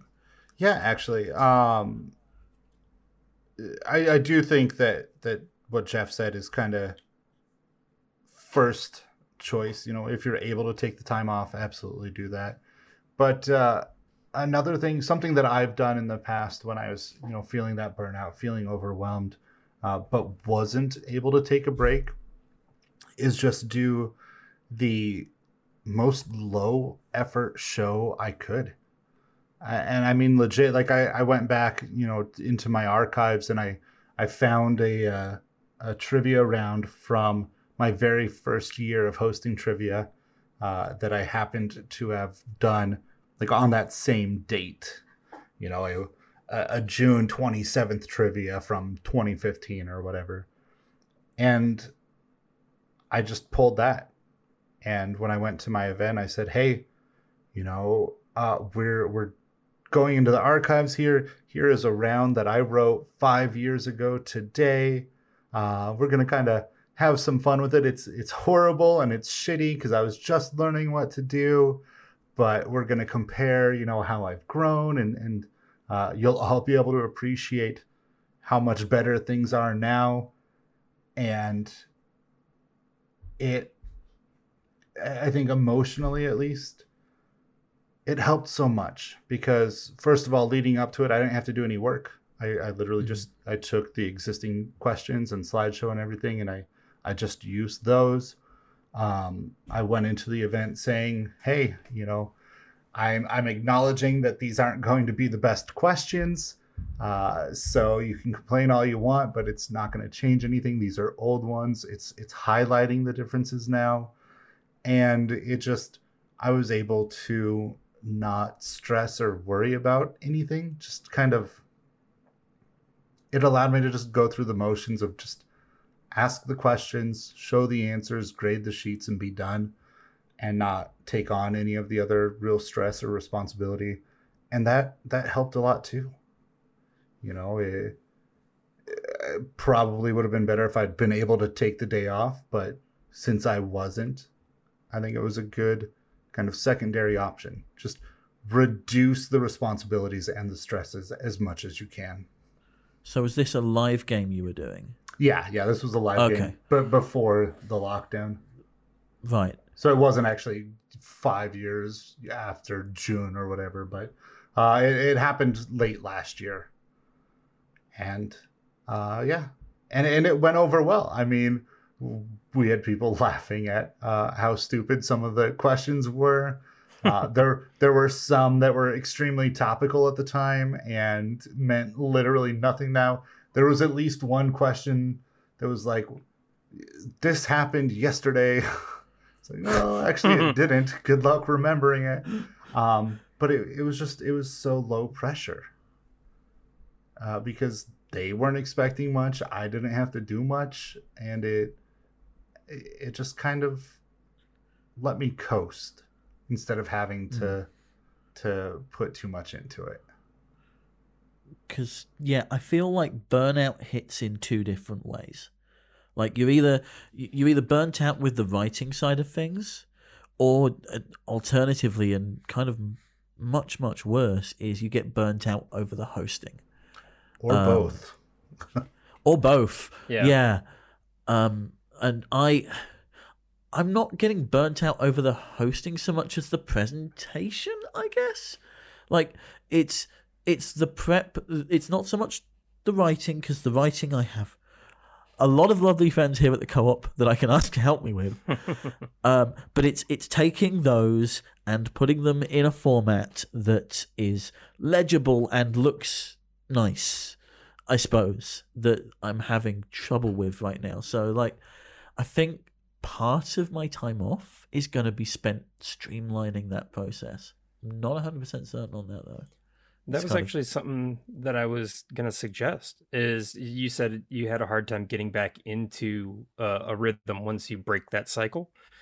Um, maybe even just working on it a little bit as if you were going to be hosting a game that week, um, the same way that you normally would in your week's preparation to a game. Uh, Mhm. Just knowing that you don't have to present it and you have a little bit more time to build on it, and maybe maybe it's just writing one mechanics round or coming up with one question you know over a you know a, a little bit of extra time. If you keep that rhythm but don't have the pressure of presenting maybe that'll maybe that'll help you keep up the the kind of ritual that you have going now that you're worried about breaking.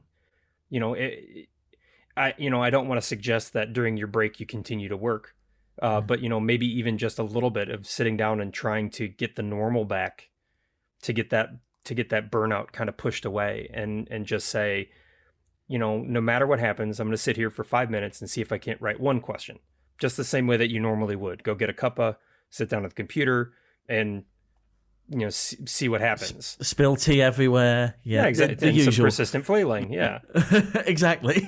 Persistent flailing. My, my, Yeah. my way of being. Um, Uh, Uh, you know, I, I, yeah, I want to. I have a suggestion for you too. If if you're experiencing this burnout and and doing the same thing and you know trying to uh, achieve the same level of quality or whatever, stop. Just do something different. And I don't mean stop hosting trivia, but uh, especially time wise right now, I mean, you're in a perfect position to change things up after this three week break go into the new year, go into 2021, calling it season two of Tipster and have a new format or a new uh, graphical uh, experience. Change things up, make it different, um, bust out of the the format that's causing the burnout. Do something exciting and different and new, and you know maybe do that every six months or something uh, so that you don't get into that again. so you're saying pivot the format, don't pivot straight into Overwatch. Got it. Or do both. Or, or do both. Both is good. Play play Overwatch while asking questions.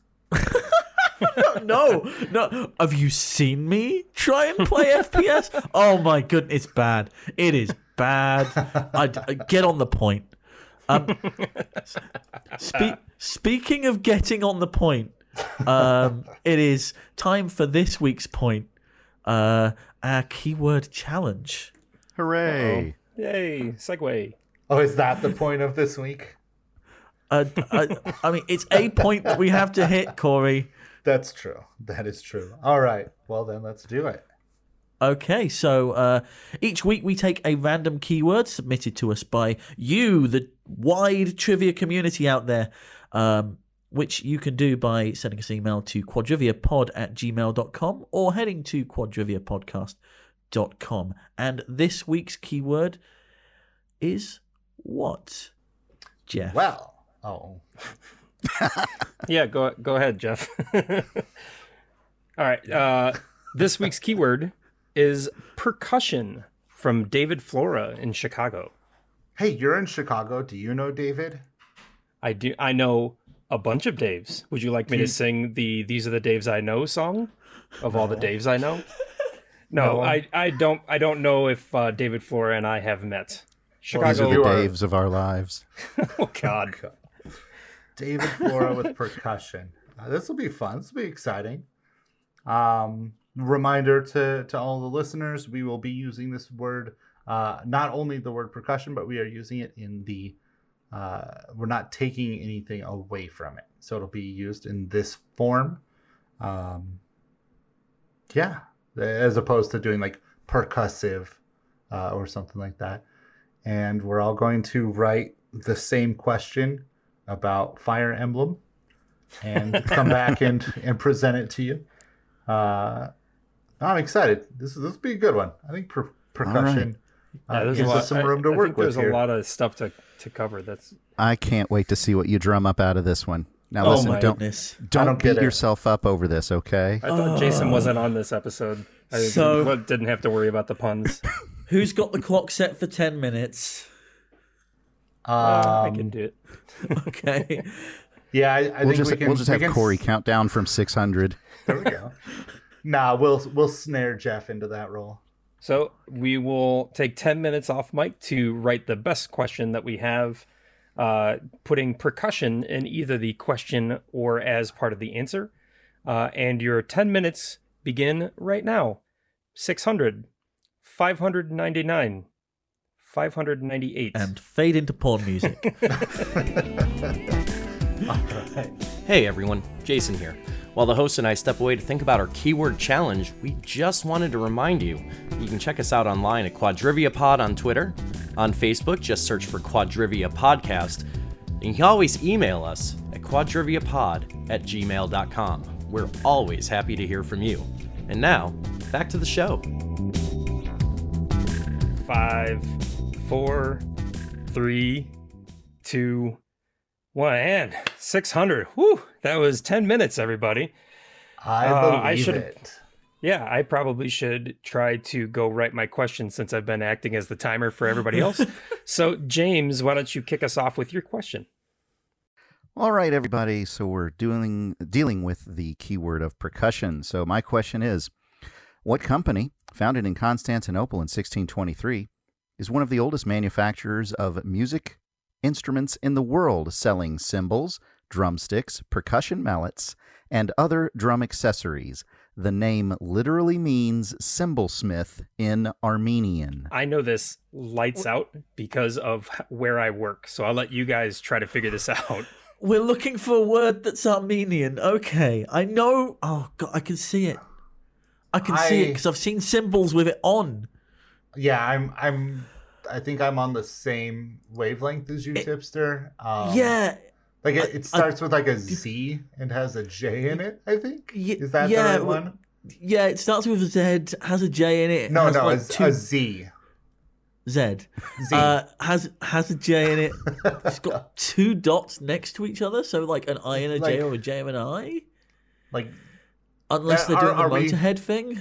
Are we on the right track, Jeff? Is this, or are we just like wait? uh, like- everything, everything that you've said, even the argument over Z versus Z. Yes. like like Zijian or something like that. It's oh man, that's really close. I, I, I, I can see it. I can't pronounce it. yeah, I, I, I think we've demonstrated knowledge of it. Jeff, will you save us here? Yeah, it's it's Zildjian. Zildjian. Yeah, Yeah. It is Okay. Zildjian Z or Z I L D J I A N. Literally means cymbal smith in Armenian. I had no idea that they were, you know, almost uh, 400 years old. Actually, um, yeah, we're just three years away from that big anniversary. That's crazy. So they're uh, they they've been uh, yeah doing it for uh, in, in Constantinople. I, I think that uh, they might be giants. Did a song about Constantinople, and they used a drum said- machine, but I think We'll you see if they mean end using- Istanbul, not Constantinople. well, it it's now in Istanbul. It it's was Istanbul, not Constantinople. Constantinople. Yeah, it's been a long time gone, Constantinople. If you're supposed to meet with somebody to buy a cymbal in Constantinople, they'll be waiting in Istanbul. You Good- got it. That's the know. way.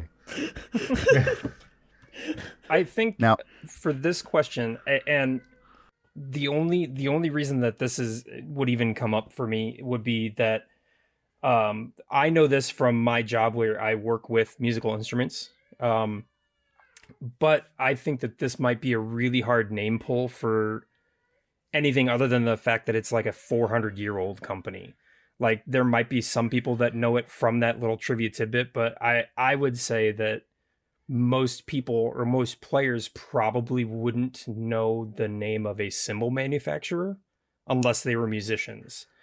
Uh, granted, I, was- know we're kind of pinned by talking Yeah. about percussion. Now, I Um, was thinking that I would have put a clue in there, like what company whose name begins with a Z or a Z. Uh, I realize that that may not be a huge clue, but it would at least hopefully get uh, some people thinking in that direction. Yeah. Well, see, for me, I'm I'm not a musician. I mean, I've got an uncle who plays drums, but uh, for me, it was more like that was the. I've seen Zildjian before. You've seen it in music videos and in, you know, if you were reading magazines back in the day, uh, you'd see uh, ads for for Zildjian or for cymbals. Um, none of the other stuff, like talking about drumsticks and mallets and stuff, didn't mean anything to me. I 100% uh, relate Zildjian to cymbals in my head. Uh, and just saying that the name means cymbalsmith in Armenian was the only thing that kind of pushed me towards that. Uh, because I was like, oh yeah, that that is a foreign sounding name. Um, but knowing that it's 400 years old or founded in Constantinople, uh, it didn't really. Those weren't relevant to me getting there. Hmm. Yeah, Um, I was thinking it would be worth mentioning the Constantinople part, the Oh, for- I mean, 1623 yeah. part. Yeah, and I didn't mean I- to say that it's not worth bringing up. I just mean Oh, for absolutely. for my in to the question, uh, it was just picturing it in my head. 'Cause That's one of the only m- cymbal makers I can think of. Likewise, yeah. That's why I just kind of honed in on it and went, "Oh God, it's that word." Yeah, Uh, uh, like just just the haze of memory was just kind of. It's one of those that it's like I I know it, I I know what it is, but I can't write it down. Well, Um, you know, as hey, real quick, as a quick aside, if someone were to turn in a written answer and they were, you know, a little bit close with the name, I mean, you'd be pretty lenient with this one, would you? I would. Yeah, Okay.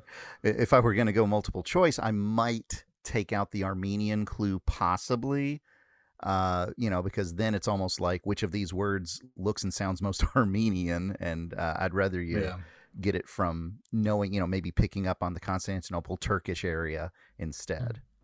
Yeah, I, I think that as an open choice uh, question, uh, the way that you presented it, I, I think it's actually perfect. I, I think it works really well. I think that um, the way Tipster and I uh, were able to work towards that. I mean, obviously, uh, having Jeff as a, a major music industry guy uh, helped us out here, but I think your typical trivia team is going to have somebody who likes music and would probably between uh, you know, again, between Tipster and I's banter back and forth, somebody on a team is going to come up with that, or at least has a decent chance of coming up with it. Um, Yeah. So I, I like you guys it as definitely it got is. real close.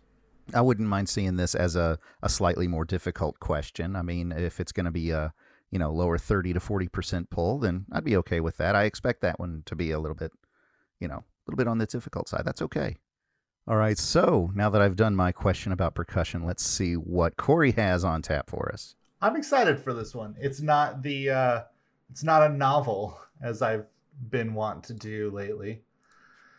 A percussion cap is an important part of some instruments that basically provides reliability in a variety of conditions. It consists of a cylinder with one enclosed end that protects the inside of the piece from moisture while it's being used. The assassination of Abraham Lincoln was famously timed so the gunshot would occur at the same time as which percussion cap utilizing instrument. I've got a thought on it that this might be an instrument that's not normally an instrument. But no, that doesn't make but because it does say it's an important part of some instruments. So Yeah, I'm I'm on the same wavelength as you on this one. I think. All right. Yeah, I'm on I'm on board too. I've been thinking so much about instruments that I'm not thinking I'm thinking the same as you guys, I think. Maybe. Because I have a fe- think, think, think. because I, I feel like it was timed to to go with something like a, a 21 gun salute or something like that or something along those lines my Yeah. thought was 1812 overture type thing. oh fair Yeah, I, I think that he's being sneaky and that a percussion cap for this instrument, it's not a musical instrument. I think it's literally a gun. The- that he yeah, that uh, there was a firearm that went off or a gun that went off on the on the stage. Uh and so the timing of that wouldn't be completely crazy, you know. They try to line it up. I'm a, I'm assuming. I'm assuming. Okay, just to be clear, sneaky. I'm I'm going towards cannon. Like that the percussion cap would perhaps uh, protect the fuse, for example. Now I, I can I can completely see where uh, a cap could protect, say, like you know, where gunpowder is being put in or something. But Mhm. I just wanted to let you know that I'm going on that wavelength myself. okay yeah i i can see that as well that's oh heck Yeah, I, I think that I think it's both viable. Uh, like I was imagining the old timey muskety type guns. I, gue- well, Yeah. I guess if he used a, oh well, no, because it's saying that he that he used a gun at the same time that this other instrument was used. See, now I'm all turned around and now I'm hold, thinking hold on like, hold on wasn't lincoln assassinated in a theater yeah, Yeah. would you set off a cannon in a theater Well, if it's an instrumental cannon, uh, I'm sure that you could. i We're not- suppose They just open the window for the cannonball. just, just, just let the cannonball out. Oh my god. I mean, Just I've cordon got- the area off. yeah.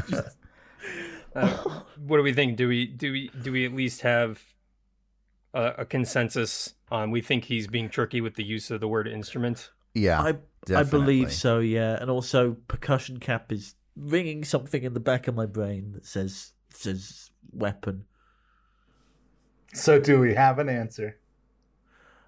It's a. I, I'm gonna go. I'm gonna go with Dween and say cannon. It's a splody thing. Yeah, a cannon pointed out of a window, so that the cannonball shoots somebody that's not in the audience. well, that is a very specific answer. Uh, it is also incorrect. ah, You are on the right path. What What would your second guess be? A gun. it's just a gun. That is the route you should have gone with. Uh, it is definitely a firearm, more specifically a Derringer. Uh, even more Ooh. specifically, the Derringer that shot Lincoln. Uh, a percussion cap is part of some guns uh, that keeps um, fulminate of mercury from uh, getting wet so that the, the gun can be fired in any weather.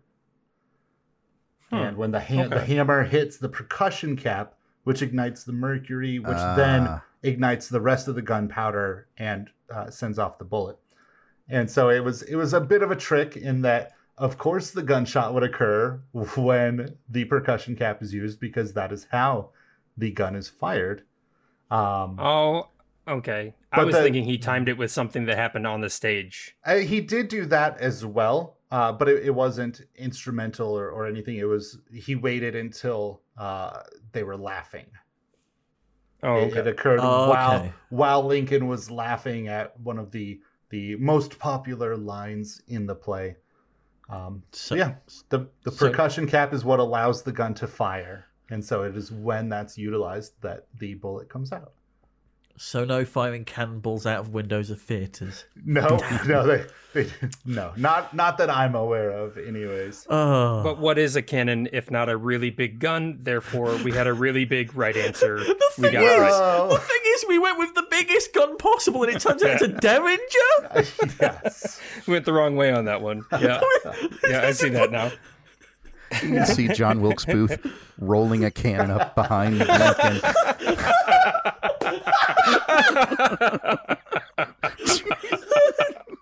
And then screaming freedom. Yeah. The And then that- Corey, that Corey would be standing right beside him, going three, two, one.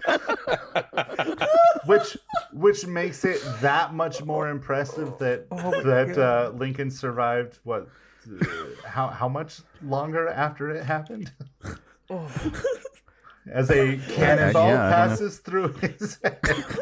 I'm just, I'm, I'm imagining John Wilkes Booth dressed as a waiter with a cannon, just with like a cloth draped over the end. Like, oh, here's this bottle of champagne. You were like just trying to sneak it down the hallway. just pulls it out of the, the spout of the cannon. Oh, and just, oh. I think we broke Tipster. well, yeah, the the big trick I was going for there, obviously, being uh, that by the the technical definition of instrument, it's just a a tool uh, or implement, um, and a firearm is absolutely a tool and could be called an instrument. It's not a musical instrument as one would typically assume, uh, especially with the use of percussion. But Yeah, yeah, that's- uh, yeah I I just like did that it. to kind of throw people off the track, and I, I feel like it came out pretty well. How about It was a good curve. It was a good curve. I like that a lot. Um, it's actually technically it could be a, a dirty trick question too. It could be a DTQ because you could put gun, uh, and I did say gunshot, or I could re reword it uh, to be you know the assassination of Lincoln was time, so the firearm would go off at the same time. Um, and that probably would have been a little more fun if Jason was here, as he is the DTQ king. pulling apart like the self-referential layers of it. it that was really fun kind of having my brain go i'm in musical instrument mode and then immediately assuming that we were talking about that and then as that layer fell back and i started realizing it was something else i i really liked the the fact that it was kind of self-referential and you had to see past what we were already thinking of somewhere else i like that Yeah. a lot I actually just really enjoyed uh, listening to your discussion about it and had to bite my tongue a few times to not say anything. Um, but it, I, I actually think this is probably one of the best keyword challenge questions I've I've personally written. Uh, I just I really like it from start to finish. Toot toot. There's my horn. but well, lower your expectations. Uh, here we go. Uh, since uh, since James didn't write uh, a video game question, I thought I'd take a pop at one. oh, all right. Here we go. Uh, what 2004 video game that is played using a percussion instrument instead of controller isn't about imbeciles shaking their body till they can't control themselves any longer, but features an ape busking to such hits as We Will Rock You, Louie Louie, and Rock Lobster?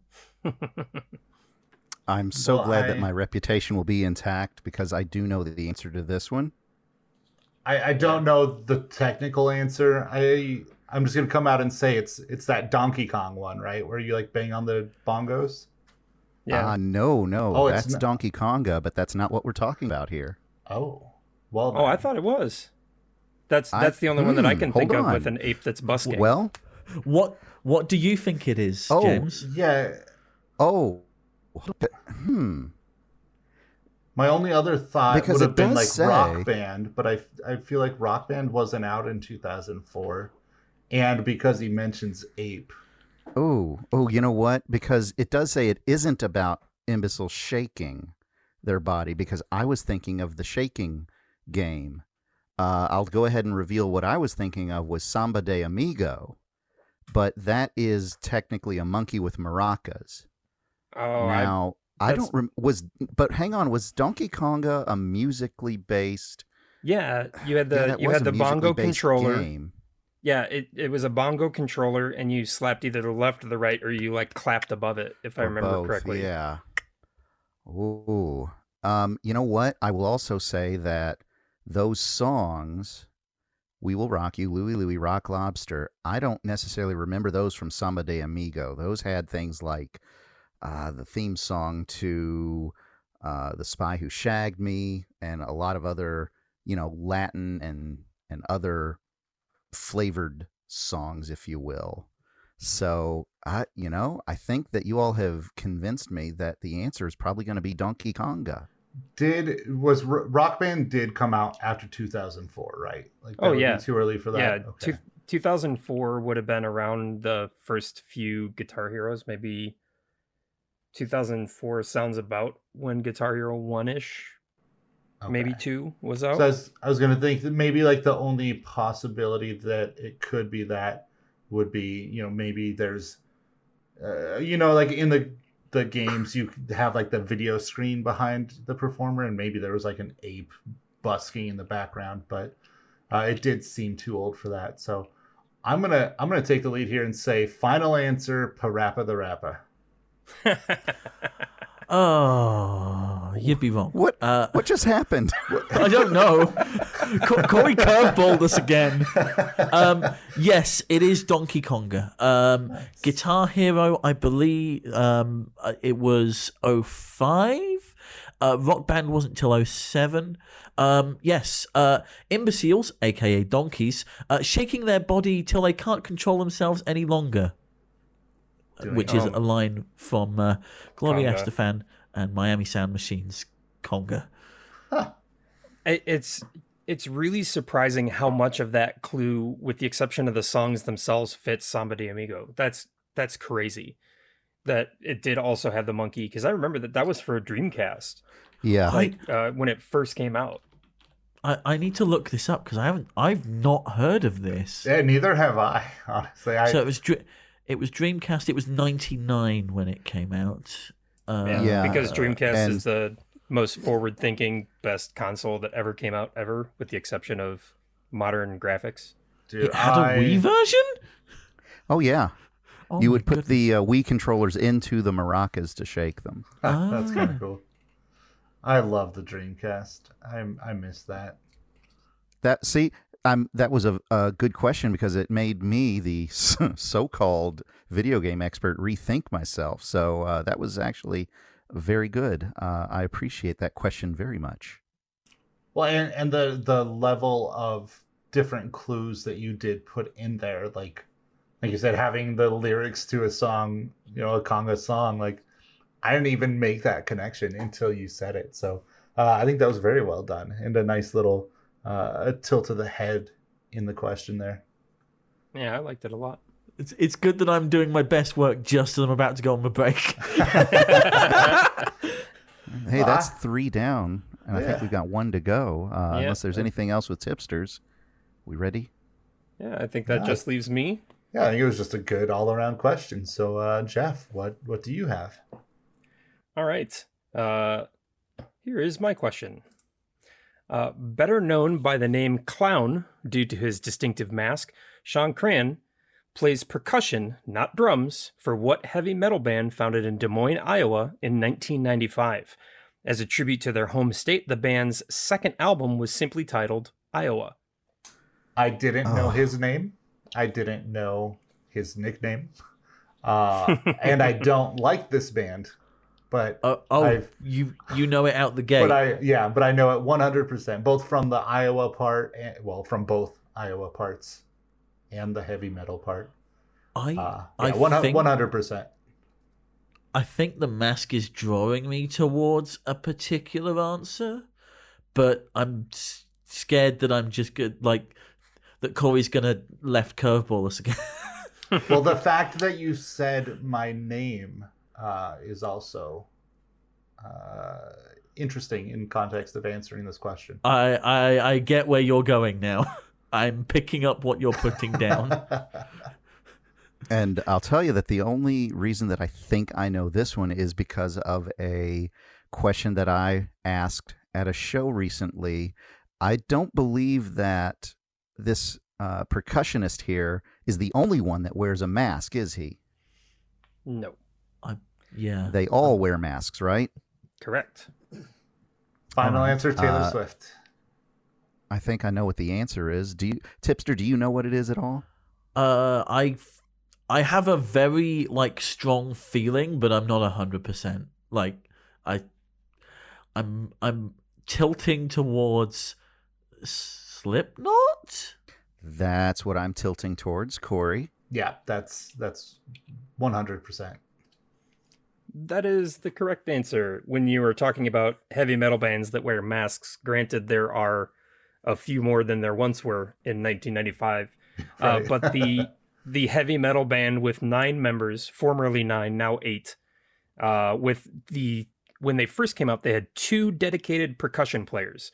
Not they had Joey Jordison on drums, and they had uh, Clown, and then the guy with the Pinocchio nose that used to do awful, incorrect things with the nose um they they have like this big setup of like kegs and drums that they hit with baseball bats and it's just this tremendous din of angry sounding metal noises.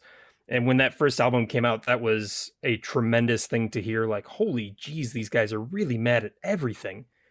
Um but yes uh slipknot is the correct answer. The the band from iowa known for wearing uh, I actually I don't know if they still wear the jumpsuits, but they used to wear they used to wear like orange prison jumpsuits with their numbers on the back, uh, and they didn't go by their names and they didn't take off their masks in public. Um, but Clown is probably besides Corey Taylor, the singer, the one most well known for his involvement with the band. So I wanted to talk a little bit about percussion uh, instruments but I realized that it, it was gonna pull me into something crazy, so I wanted to go a little bit more pop culture with it. So, and I like Slipknot, so there you go. Uh, it's a good example of using uh, the keyword to kind of uh, really pivot into the topic that you want to ask about. So, Mhm. And luckily, it was something that I had just learned, so I was able to put together something that I had picked up just a few weeks ago and apply it here. So, applause all around for everybody on that one. Hooray! Woo! somehow I have uh, dated at least three different ladies that were all big Slipknot fans, uh, and I can't stand them. I, Oh. I, I, I like metal. I love I mean, not not the women. I, but, Well, but Slipknot. I mean- uh, I yeah, I I hate Slipknot. They've got maybe one or two songs that I'll I'll listen like I won't turn off if it's on the radio, but never been a fan of them. Uh, and so it's been annoying that whenever Corey is said, they're like, "Oh, like no, fuck off, go away." I'm firmly in the I will listen if they're on, but I won't go out of my way to put them on kind of area with Slipknot. I feel yeah, like it's it's very much a. Eh, I I'm I don't hate it enough to turn the radio off or whatever. I think I'm in my own personal little bubble. Uh, if you were to play me a Slipknot song, I don't know that I would know it, that it's them. So I can't say that I like them or dislike them. I am I'm neutral to Slipknot. How about that? I'll allow it. All right. Well, uh, I think that is the ass end of the uh, keyword challenge here. Uh, a solid question to uh, bring us home from Jeff. Uh, good job, everybody. Well done. Uh, Well, who had the best question though? Is the question Well, of the we're- hour. we're going to find out in a month uh, when the listeners go to quadriviapodcast.com and click on the link to uh, take them to the keyword challenge and let us know which one they preferred. And if they didn't like the keyword or uh, have a good idea for another one that we could use, they should probably send us an email at quadriviapod at gmail.com. Uh, put keyword in the subject and drop us some uh, some suggestions for next time. All right. Well, listen, a month is a long time to wait. So to pass the time, I wrote up a little game here with 10 questions. Would you all like to play it? Yes, Okay. please. Sure. I was gonna say to to pass the time, I could just start counting down Yeah, right. a thousand. But I think Well- the questions would be better. Let's see, All right. 28 times 60 times 60 times 24. Oh my goodness. Um, okay, but are these 10 questions going to take one month? Because if so, I might bow out. Well, I- I'll tell you what. Um, you podcast listeners, if you want, you can pause after each question, wait two days, uh, and then you can, uh, or you know, even better, uh, listen to a question, wait a day, listen to the answer, and uh, you know, space it out. Take a weekend off here or there, and by the time that uh, we're all done, It'll but be the end of February. we we are the ones who need to pass one month, not them. When when they're listening to us, it's already out. Also, if this takes a month, our editor will hate us. Just saying. All right, I'll tell you what. Let's go ahead and, and start off. Now, I'll tell you what I've done here is because we are recording on December 27th of 2020, I am doing an end of the year review. Uh, and, you know, we had spoken about writer's block, and it was like, boy, how do I come up with 10 decent, you know, somewhat positive spin questions? And I did get a little bit of help from Aaron from Orange Cat Trivia. So I want to give a shout out to Aaron thank you very much for sending me some inspiration and questions. And I did massage them slightly so that they uh, uh, fit my formatting a little bit better. So uh, if you all are ready, I'm gonna uh, yeah, I'm gonna begin with number one. The Kansas City Chiefs, they had an epic fourth quarter comeback to win their first Super Bowl title in 50 years. But which team took the loss in the big game against them? Look, can we call this number 10 and we count down to number one? Just about to say that. oh, my God. Goodness. Yeah. And uh, yeah, I, I'm sorry, tipster. Uh, I- Yeah. I, know that we're trying to be more worldly conscious. Uh, so uh, I, I promise that I'll try to do better next time. It's Uh, it's fine. I'm used to it by now. Is the world not uh, up to date on the Kansas City Chiefs? It the I I mean Super Bowl. Okay. Who was at the Super Bowl this year? Come on. God. Okay, I'm now going through NFL teams in my head. And I God, is there I'll tell you. I mean, if you can I- come up with NFL teams, that's more impressive than I'd be able to come up with any football teams over in Europe. The only one I can come up with consistently is Man U, and that's about it. Madrid Real. That's that's the extent. Oh Tottenham Oh my Hotspurs. That's the one I remember because it's crazy sounding. If we if we started alphanumerically, Oh it my might be the first one that you said. Oh, the minor 59ers. Wait, no, that's a Scooby Doo villain. Um, Oh my god, it's the Falcons. What's the next question? Um, no. Wait, no, it's not. no, yeah. oh my not- goodness, It's- Corey, you can't it's the- turn around and talk crap about No. me. It is to- it's the 49ers. There Yeah, you Like go. Tipster was surprisingly close. San Francisco 49ers, yeah. So yeah, you you were you were close. You almost got it there. I was I was ten years out. It's fine. I'll give you credit. All right, counting down to number 9. Ming the Merciless might be pleased that what game and animation software reached its end of support in December of 2020. I love this question already. Just putting that out there. I I also very much appreciate this question. Well, somebody should Yeah. say the answer then. It's it's. I, I'm gonna I'm gonna save myself here. Flash, ah, savior of the universe. He'll Falcons. save every one of us. the, the Atlanta Falcons. yes. Uh, yeah, the correct answer is Adobe Flash, also known as Macromedia Flash, way back when. Homestar Runner, everybody. Oh Oh, yeah, I they're Adobe as well. Oh, Homestar. Stupid. Did- I want this stuff. Did you know that Homestar actually they just updated uh, their game Stinkoman 20X6 to include their What? final 10th level? Uh, and you have four days to beat it. So Oh No way. no. no joke. Well, I mean, by the time they hear this podcast, it's gone. There there will be ways, but yeah. Th- there are, but m- modern versions of Flash have a kill switch in them. So you'll have to download like an old version of Flash to play it. Uh, I'm sure that some there there are. Uh, There's gotta be a archiver- workaround. Yeah, we'll we'll get there. All right, let's keep counting down. Number eight, Kanye West surprised his wife Kim Kardashian with a gift that she called the most thoughtful gift of a lifetime. Special surprise from heaven. What was it? Dear God. I don't even have an in on this. T- I cannot- time, aw- time away from Kanye. Yeah. Right? Uh, Was it Kim or one of the, her sisters that discovered eating cereal with milk this year? Oh, and everybody what? lost their mind. Yeah, I remember that. I remember that being a thing. Like somebody, like one of them posted, "Oh, I put milk in my cereal. It's great," and everybody was like, "What the fuck were you doing with your cereal before?" We Or like, I, I might be totally misremembering that, but Just like absorbing it through their pores or something, probably. I have no idea what this one would be. I oh goodness. Okay, what would Kanye West do?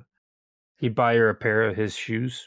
Yeah, but that's not going to be thoughtful gift of the, uh, of a He'd probably lifetime. give her a discount on Yeah, an advance copy, an advanced copy of his album.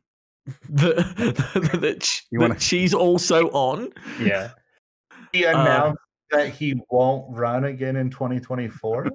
Oh my goodness. oh god, I- I, I Uh, have, n- I have nothing on this at no. all. was, was this a big pop culture? Like, I don't remember hearing anything. I think you'll remember when you hear the answer. You I ready to- remember it being in an NME, so it's like not hugely obscure, but it's. It sounds like an and finally. It, it's got to be something stupid, like he bought her like an island or something, like It's either that gonna or like a spatula. Like you have to go to both. like here's Ah. this simple thing that cost me 32 cents or here's a literal island I think it was something techie. I don't know. I'm bowing out of this one. yeah i've got Not the Atlanta Falcons. Just- I'll just keep recycling my own stupidity, and uh, eventually it'll land. I, uh, yeah, I, I've got nothing apart from I think it was something techie, but I'm not 100% certain. Uh, yeah, you were on the right track. It is something techie.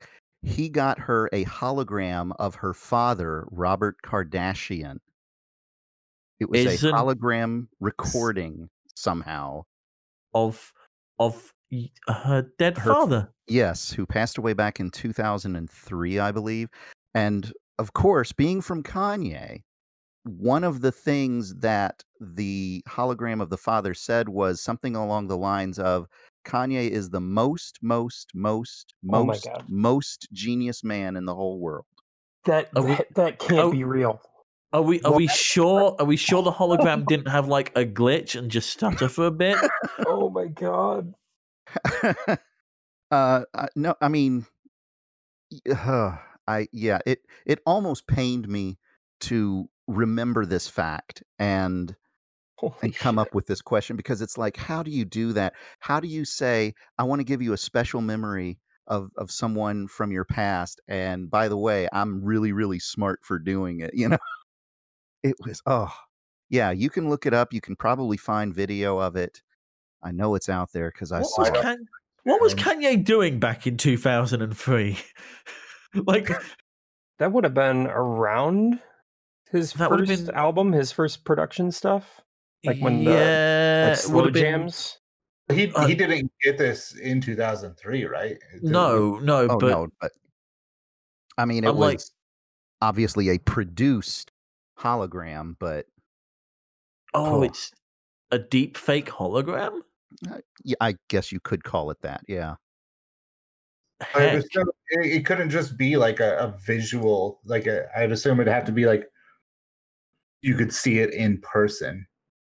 Otherwise, it wouldn't be a hologram. It would just be well, yeah, video. well they had they had tupac at coachella a couple of years ago Yeah.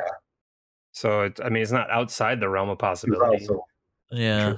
That would have been really yeah. funny if that got switched and Robert Kardashian was at Coachella and Tupac showed up. Here, honey, I got you. I got you. Tupac. I got you Tupac. I, I, Well, wait a minute. got If Tupac's here, then who's at Coachella? Zoink, Scoob. okay. All right, I think we need to let them move on, and we're going to move to number Yeah. seven on our big countdown here. So, listed as the top selling book on Amazon uh, as of Christmas Day, who is the author of A Promised Land? Here's a hint his wife wrote the number seven seller, Becoming. Oh. I Oh, think I know this. Yeah. I think the becoming clued me in on this. Um, but it's it's Barack Obama, was- right? I was going to say, I, I was first trying to think of uh, husband and wife authors. Um, but as soon as I moved to celebrities, uh, Obama was my first thought too. Yeah, I it, I bought uh, Marcy a couple books for Christmas this year, and that was one of the ones that was on display when I went into the store. So yes, I believe it is Barack Obama. And I believe that you're right. Barack Obama wrote A Promised Land, and Michelle wrote Becoming. That's correct. Number six Crayola introduced Colors of the World crayons this past May. What precisely is represented in this set of crayons? I think that's just Uh, skin tones, right? yeah, I'm pretty sure, and I know that they. It was multiple years ago. I want to say that they got rid of quote unquote flesh and changed it to peach because not all flesh is peach colored. Uh, but I believe that that is exactly what it was. It was a set of uh, a bunch of different skin tones. I'm willing to go with you on this, yeah. Yeah, they have boxes of 24 or 32. It is multicultural skin tones. You're absolutely right on that. It's awesome. Nice. I like that. Yeah. All right, number five. What celebrity inadvertently insta'd a picture of his super soldier, then quickly deleted it and flipped it around by tweeting, Hey, now that I have your attention, vote November 3rd. I know- What? I, I know this one. Okay, is Super Soldier innuendo for something here? Is yes, that it is. okay? I'm assuming it's penis. Uh, but what I also want to know is is that a Chris Evans reference? Did Chris Evans do that? Yeah, I mean, I, Captain America. if I'm remembering it. Yeah, if I'm remembering it correctly, that is correct. How- So- wow. you you're wondering why and how Chris Evans would have done that, right? It's not like probably in his nature. Uh, So but it- the answer, yeah, the answer is Chris Evans. What had happened was uh, apparently he was playing the game Heads Up with uh, his family, and he was Oh. posting the video to Instagram. But when the video cut, it then showed some of his previous uh, camera roll shots, which happened to have uh, the slightly you know unsavory bit there but uh, Oh, he he deleted it and said hey now that i have your attention go vote That's, uh, holy shit. I wouldn't have gotten that if it weren't for the the use of Super Soldier, but uh Jesus. all right counting down the hits to number four included in the paper since 1939 september saw the end of what specific kind of listings in the new york times print edition oh heck, is this like Rush Hour Crush or something? I would think I don't know what that is. Uh, so it's I saw you, uh, brunette, Oh, carrying books at the station. Yeah. I, I would think like like uh, dating ads or or comics are the only two kinds of things that I would maybe think of. But uh, this is another one. I feel I I haven't heard anything about this, so I'm not sure. Listings. like personals, like maybe just personals. that's what I that, like meant, now that there's now that there's the internet for that, Yeah, maybe I they decided to do something else. That's not a bad Well, guess. I mean, yeah, the internet has more space, right? Yeah, Um. yeah. Okay. Personals. Yeah. well what if i told you to key in on that first part that says it's included in the paper since 1939 Oh. Oh War no. It's no, it's um it's listings, it's uh uh schedule, um TV guide. There you go, tipster. You got Oh, it. Okay. It's the TV Really? listings. Wow. They they actually uh, had had it just in the New York edition for a, a number of years, but this past September they just finally said there's too much in the way of cable and streaming, and there's pretty much no sense in having it in the print edition, so they cut it out. So the TV listings are no more in the New York Times. Makes a lot of sense. Oh, I, yeah, we're kind of on the same path. You know, like Yeah. that's all right. I'm okay with that. I'm okay with being wrong about that. But well done, Tippy. Yeah, good guesses though, all, all around. I didn't expect to hear like personals and things like that. Those were uh, some good things there. Yeah, you All right. try. Yeah. Number th- number three. Name the Oscar winners for Best Lead Actress and Best Supporting Actress from the February 2020 award show. They won for the movies Judy and Marriage Story, respectively. Oh my god, Marriage Story was a big meme this year. Who is Oh, yeah, it? with, the, with the wall punch. The I- I know Judy outright. Okay. I think I know Marriage Story, but I have no idea about Judy. Oh heck. Okay. Well, I I can you know I'll I'll give a little bit of time so that the the listeners have a, have a minute to think about it before I reveal. But um, I didn't see Judy before uh the Oscars, and so I had assumed uh that this person wasn't going to win based on Oh. on my other opinions. Uh, but I, if I remember correctly, uh, Judy was Renee Zellweger in the role of Julie of Julie of Judy Garland, not Julie Garden. Really? Oh Yeah, that it- makes it- sense, yeah. I hadn't seen it, and then I saw the the clips of her in the role, and I was like, "Oh, holy shit, she looks really good!" Like it, it was really, really well done. Anything on the Marriage Story one?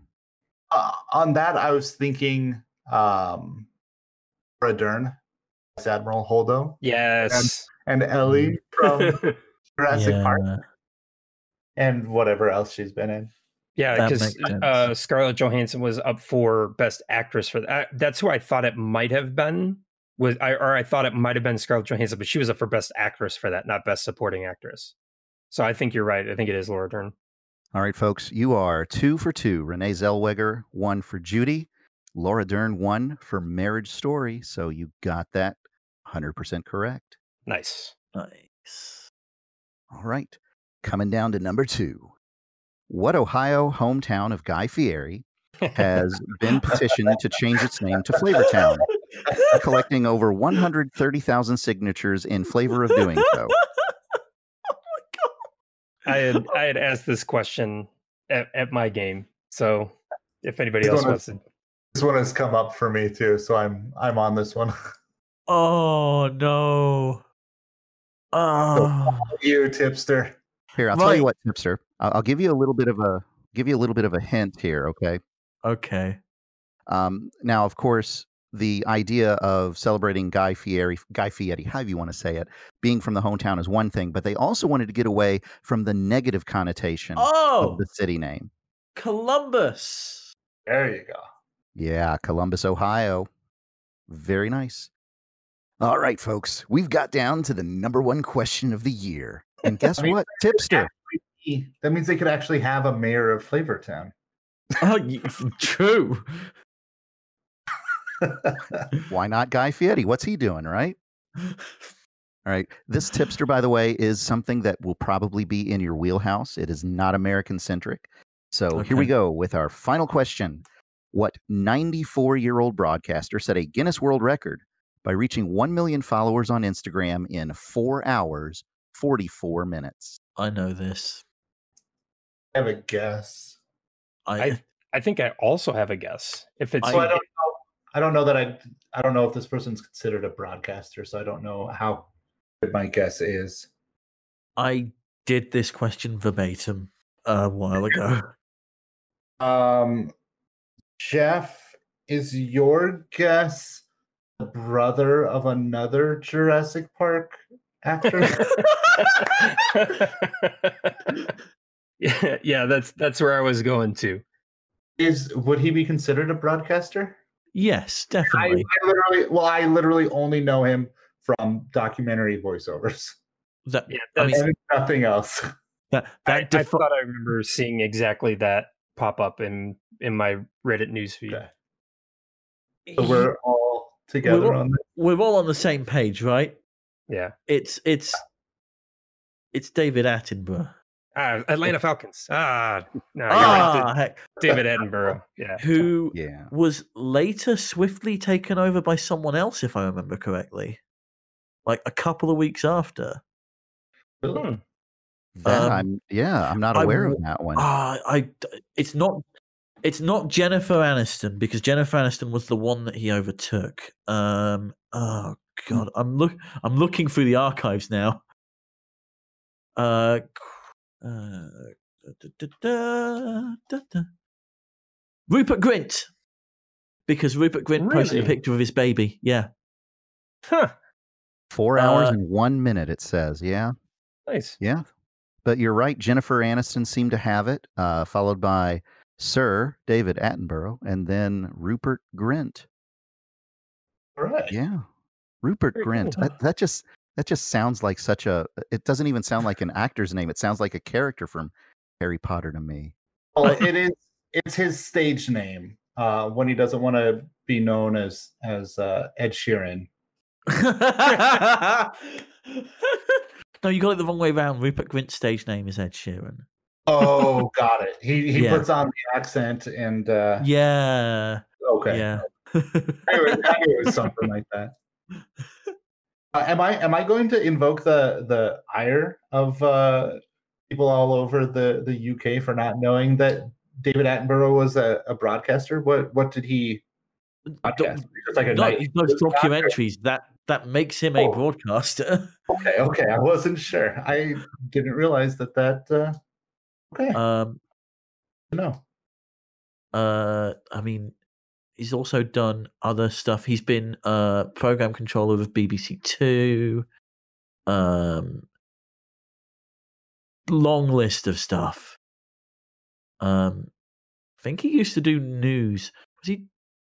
Was he director general at some point? I don't know. think he might have passed it up. Um, but yeah, he's been in the industry for a long, like 60, 70 years now. Just about 70 years, yeah, from Yeah. 1951. which is uh, good going because I mean the industry's a, a, you know the industry's only going been going slightly longer than that. I I would love if he did like a, a voiceover for a mockumentary, uh, Planet Earth style mockumentary of Jurassic Park. I, Would he be the, the the thing is he might have done. I remember something like that, or at least someone maybe impersonating Attenborough doing that. really that's awesome. All right, that was a good set of questions. I think that that you and Aaron uh, That was been solid there. Yeah, Good, I'm considering to how hear much that. of a tire fire the year was, that's a lot of pretty fun stuff to talk about without getting too ugh about it. Yeah. It didn't yeah. focus, yeah, it didn't focus on many many negative things it could have. Yeah, I know. That's that's the last thing I wanted to pull up. You know, I mean, uh, I think that we can all, you know, if we had to have anything ugh in there, the uh, Kanye Kardashian thing, at least we can point and laugh at that. But that's about the most of it. Yeah. I I think that those questions were a a good countdown to the end of our episode, uh, and a, a solid way not only to exit 2020, but also uh, this podcast recording. um, well done. Thank you all. I do uh, always appreciate the chance to share with everybody. So, being that we're done with questions, we're done with this podcast, I suppose, right? Yeah, I Yes, think we just need to uh, say goodbye. Yeah, Corey, where can where can the people find you in between podcasts? You can find me uh, on Twitch, Facebook. They're the only places where I'm likely uh, to respond if you find me. Uh, but just find Third Degree Entertainment on Facebook or go to twitch.tv slash Third Degree Entertainment. I haven't been recording much lately or streaming much lately, but hopefully by the time this episode comes uh, out, I'll be back in the, the swing of things. So, James, what about you? Well, you can find me here in Louisville, Kentucky at various uh, sports pubs and pizza places doing weekly trivia. Uh, you can also email me at the trivia nerd at gmail.com. and, uh, you know, nobody emails me. So why don't you all send something to me a, a nice recipe or a, a little uh, greeting or something, and I'll be sure to personally reply to you. All right. Or a video of a hologram of Robert Kardashian. No, it's Tupac. It's Tupac. Chris, Chris Evans, super soldier. No, no, no, no, no, no. Oh no. God, that's America's super soldier. Tipster, where can we find you online? Uh, you, you can you can find me over at twitch.pinnacleladder.com uh, for our weekly pub quiz every Sunday at seven o'clock, and on Mondays I will be bringing you a roundup of what's going in the, on in the world of trivia on Twitch at weekinquiz.pinnacleladder.com. Uh, before I throw it over to Jeff uh, to give his info, for those of you who are American listeners, uh, there will be a link to Tipster's Twitch in the show notes. Is the Pinnacle Larder. Yes. The first several times I tried to find your channel, uh, I failed because I was looking for the pina colada. Oh yeah, no. My actual my actual channel is T1PSTER. That's why I use like the website when, I now. was, like, when I was searching for your site and so yeah, it was Yeah, Pinnacle Larder. The the the pina colada's the joke. Congratulations, you stumbled upon the joke. no, I got that. I just didn't want them to get confused because of your accent. Oh right, yes. Out for us poor non-accented Americans. Not a subjective thought at all, Jeff. What? Oh. Where can we find you, Jeff? Thank you. Uh, you can find me on Twitch at twitch.tv slash RMT trivia, as in riddle me this. Uh, I stream Wednesdays uh, in uh, the second slot of a four show block going from uh, six o'clock to roundabout midnight Central Time, uh, featuring also Nick from Capital Trivia, Jason with his Mega Sheep game, uh, and our new buddy Jim Norton. Well, not our new buddy, but the new fourth member uh, Jim Norton with the Trivia Hubbub late late trivia show uh, right about midnight. So find us there on Wednesdays.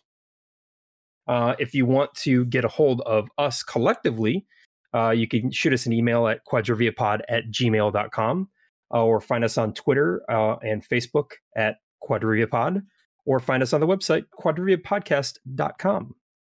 right. Been a, been a hell of a year, everybody. Yeah. Yes, Here's indeed. hoping, here's hoping that when this uh, episode comes out, we see uh, things being a little more calm, a little more mellow. Uh, there's actually going to be, it'll be what, exactly one week after a presidential transition? That's the 20th, right? hmm Interesting to see what the world looks like in one month. So uh, shoot us an email and tell us how much better things are. Yeah. That's pretty much it from us here at the Quadrivia podcast. So, uh, Jeff, why don't you count us out? Yeah. Uh, I'll just start a countdown uh, until next week's show. Uh, maybe I'll just start at a thousand. One thousand nine hundred ninety nine, nine hundred ninety eight, nine hundred ninety seven, nine hundred ninety six, nine hundred ninety five,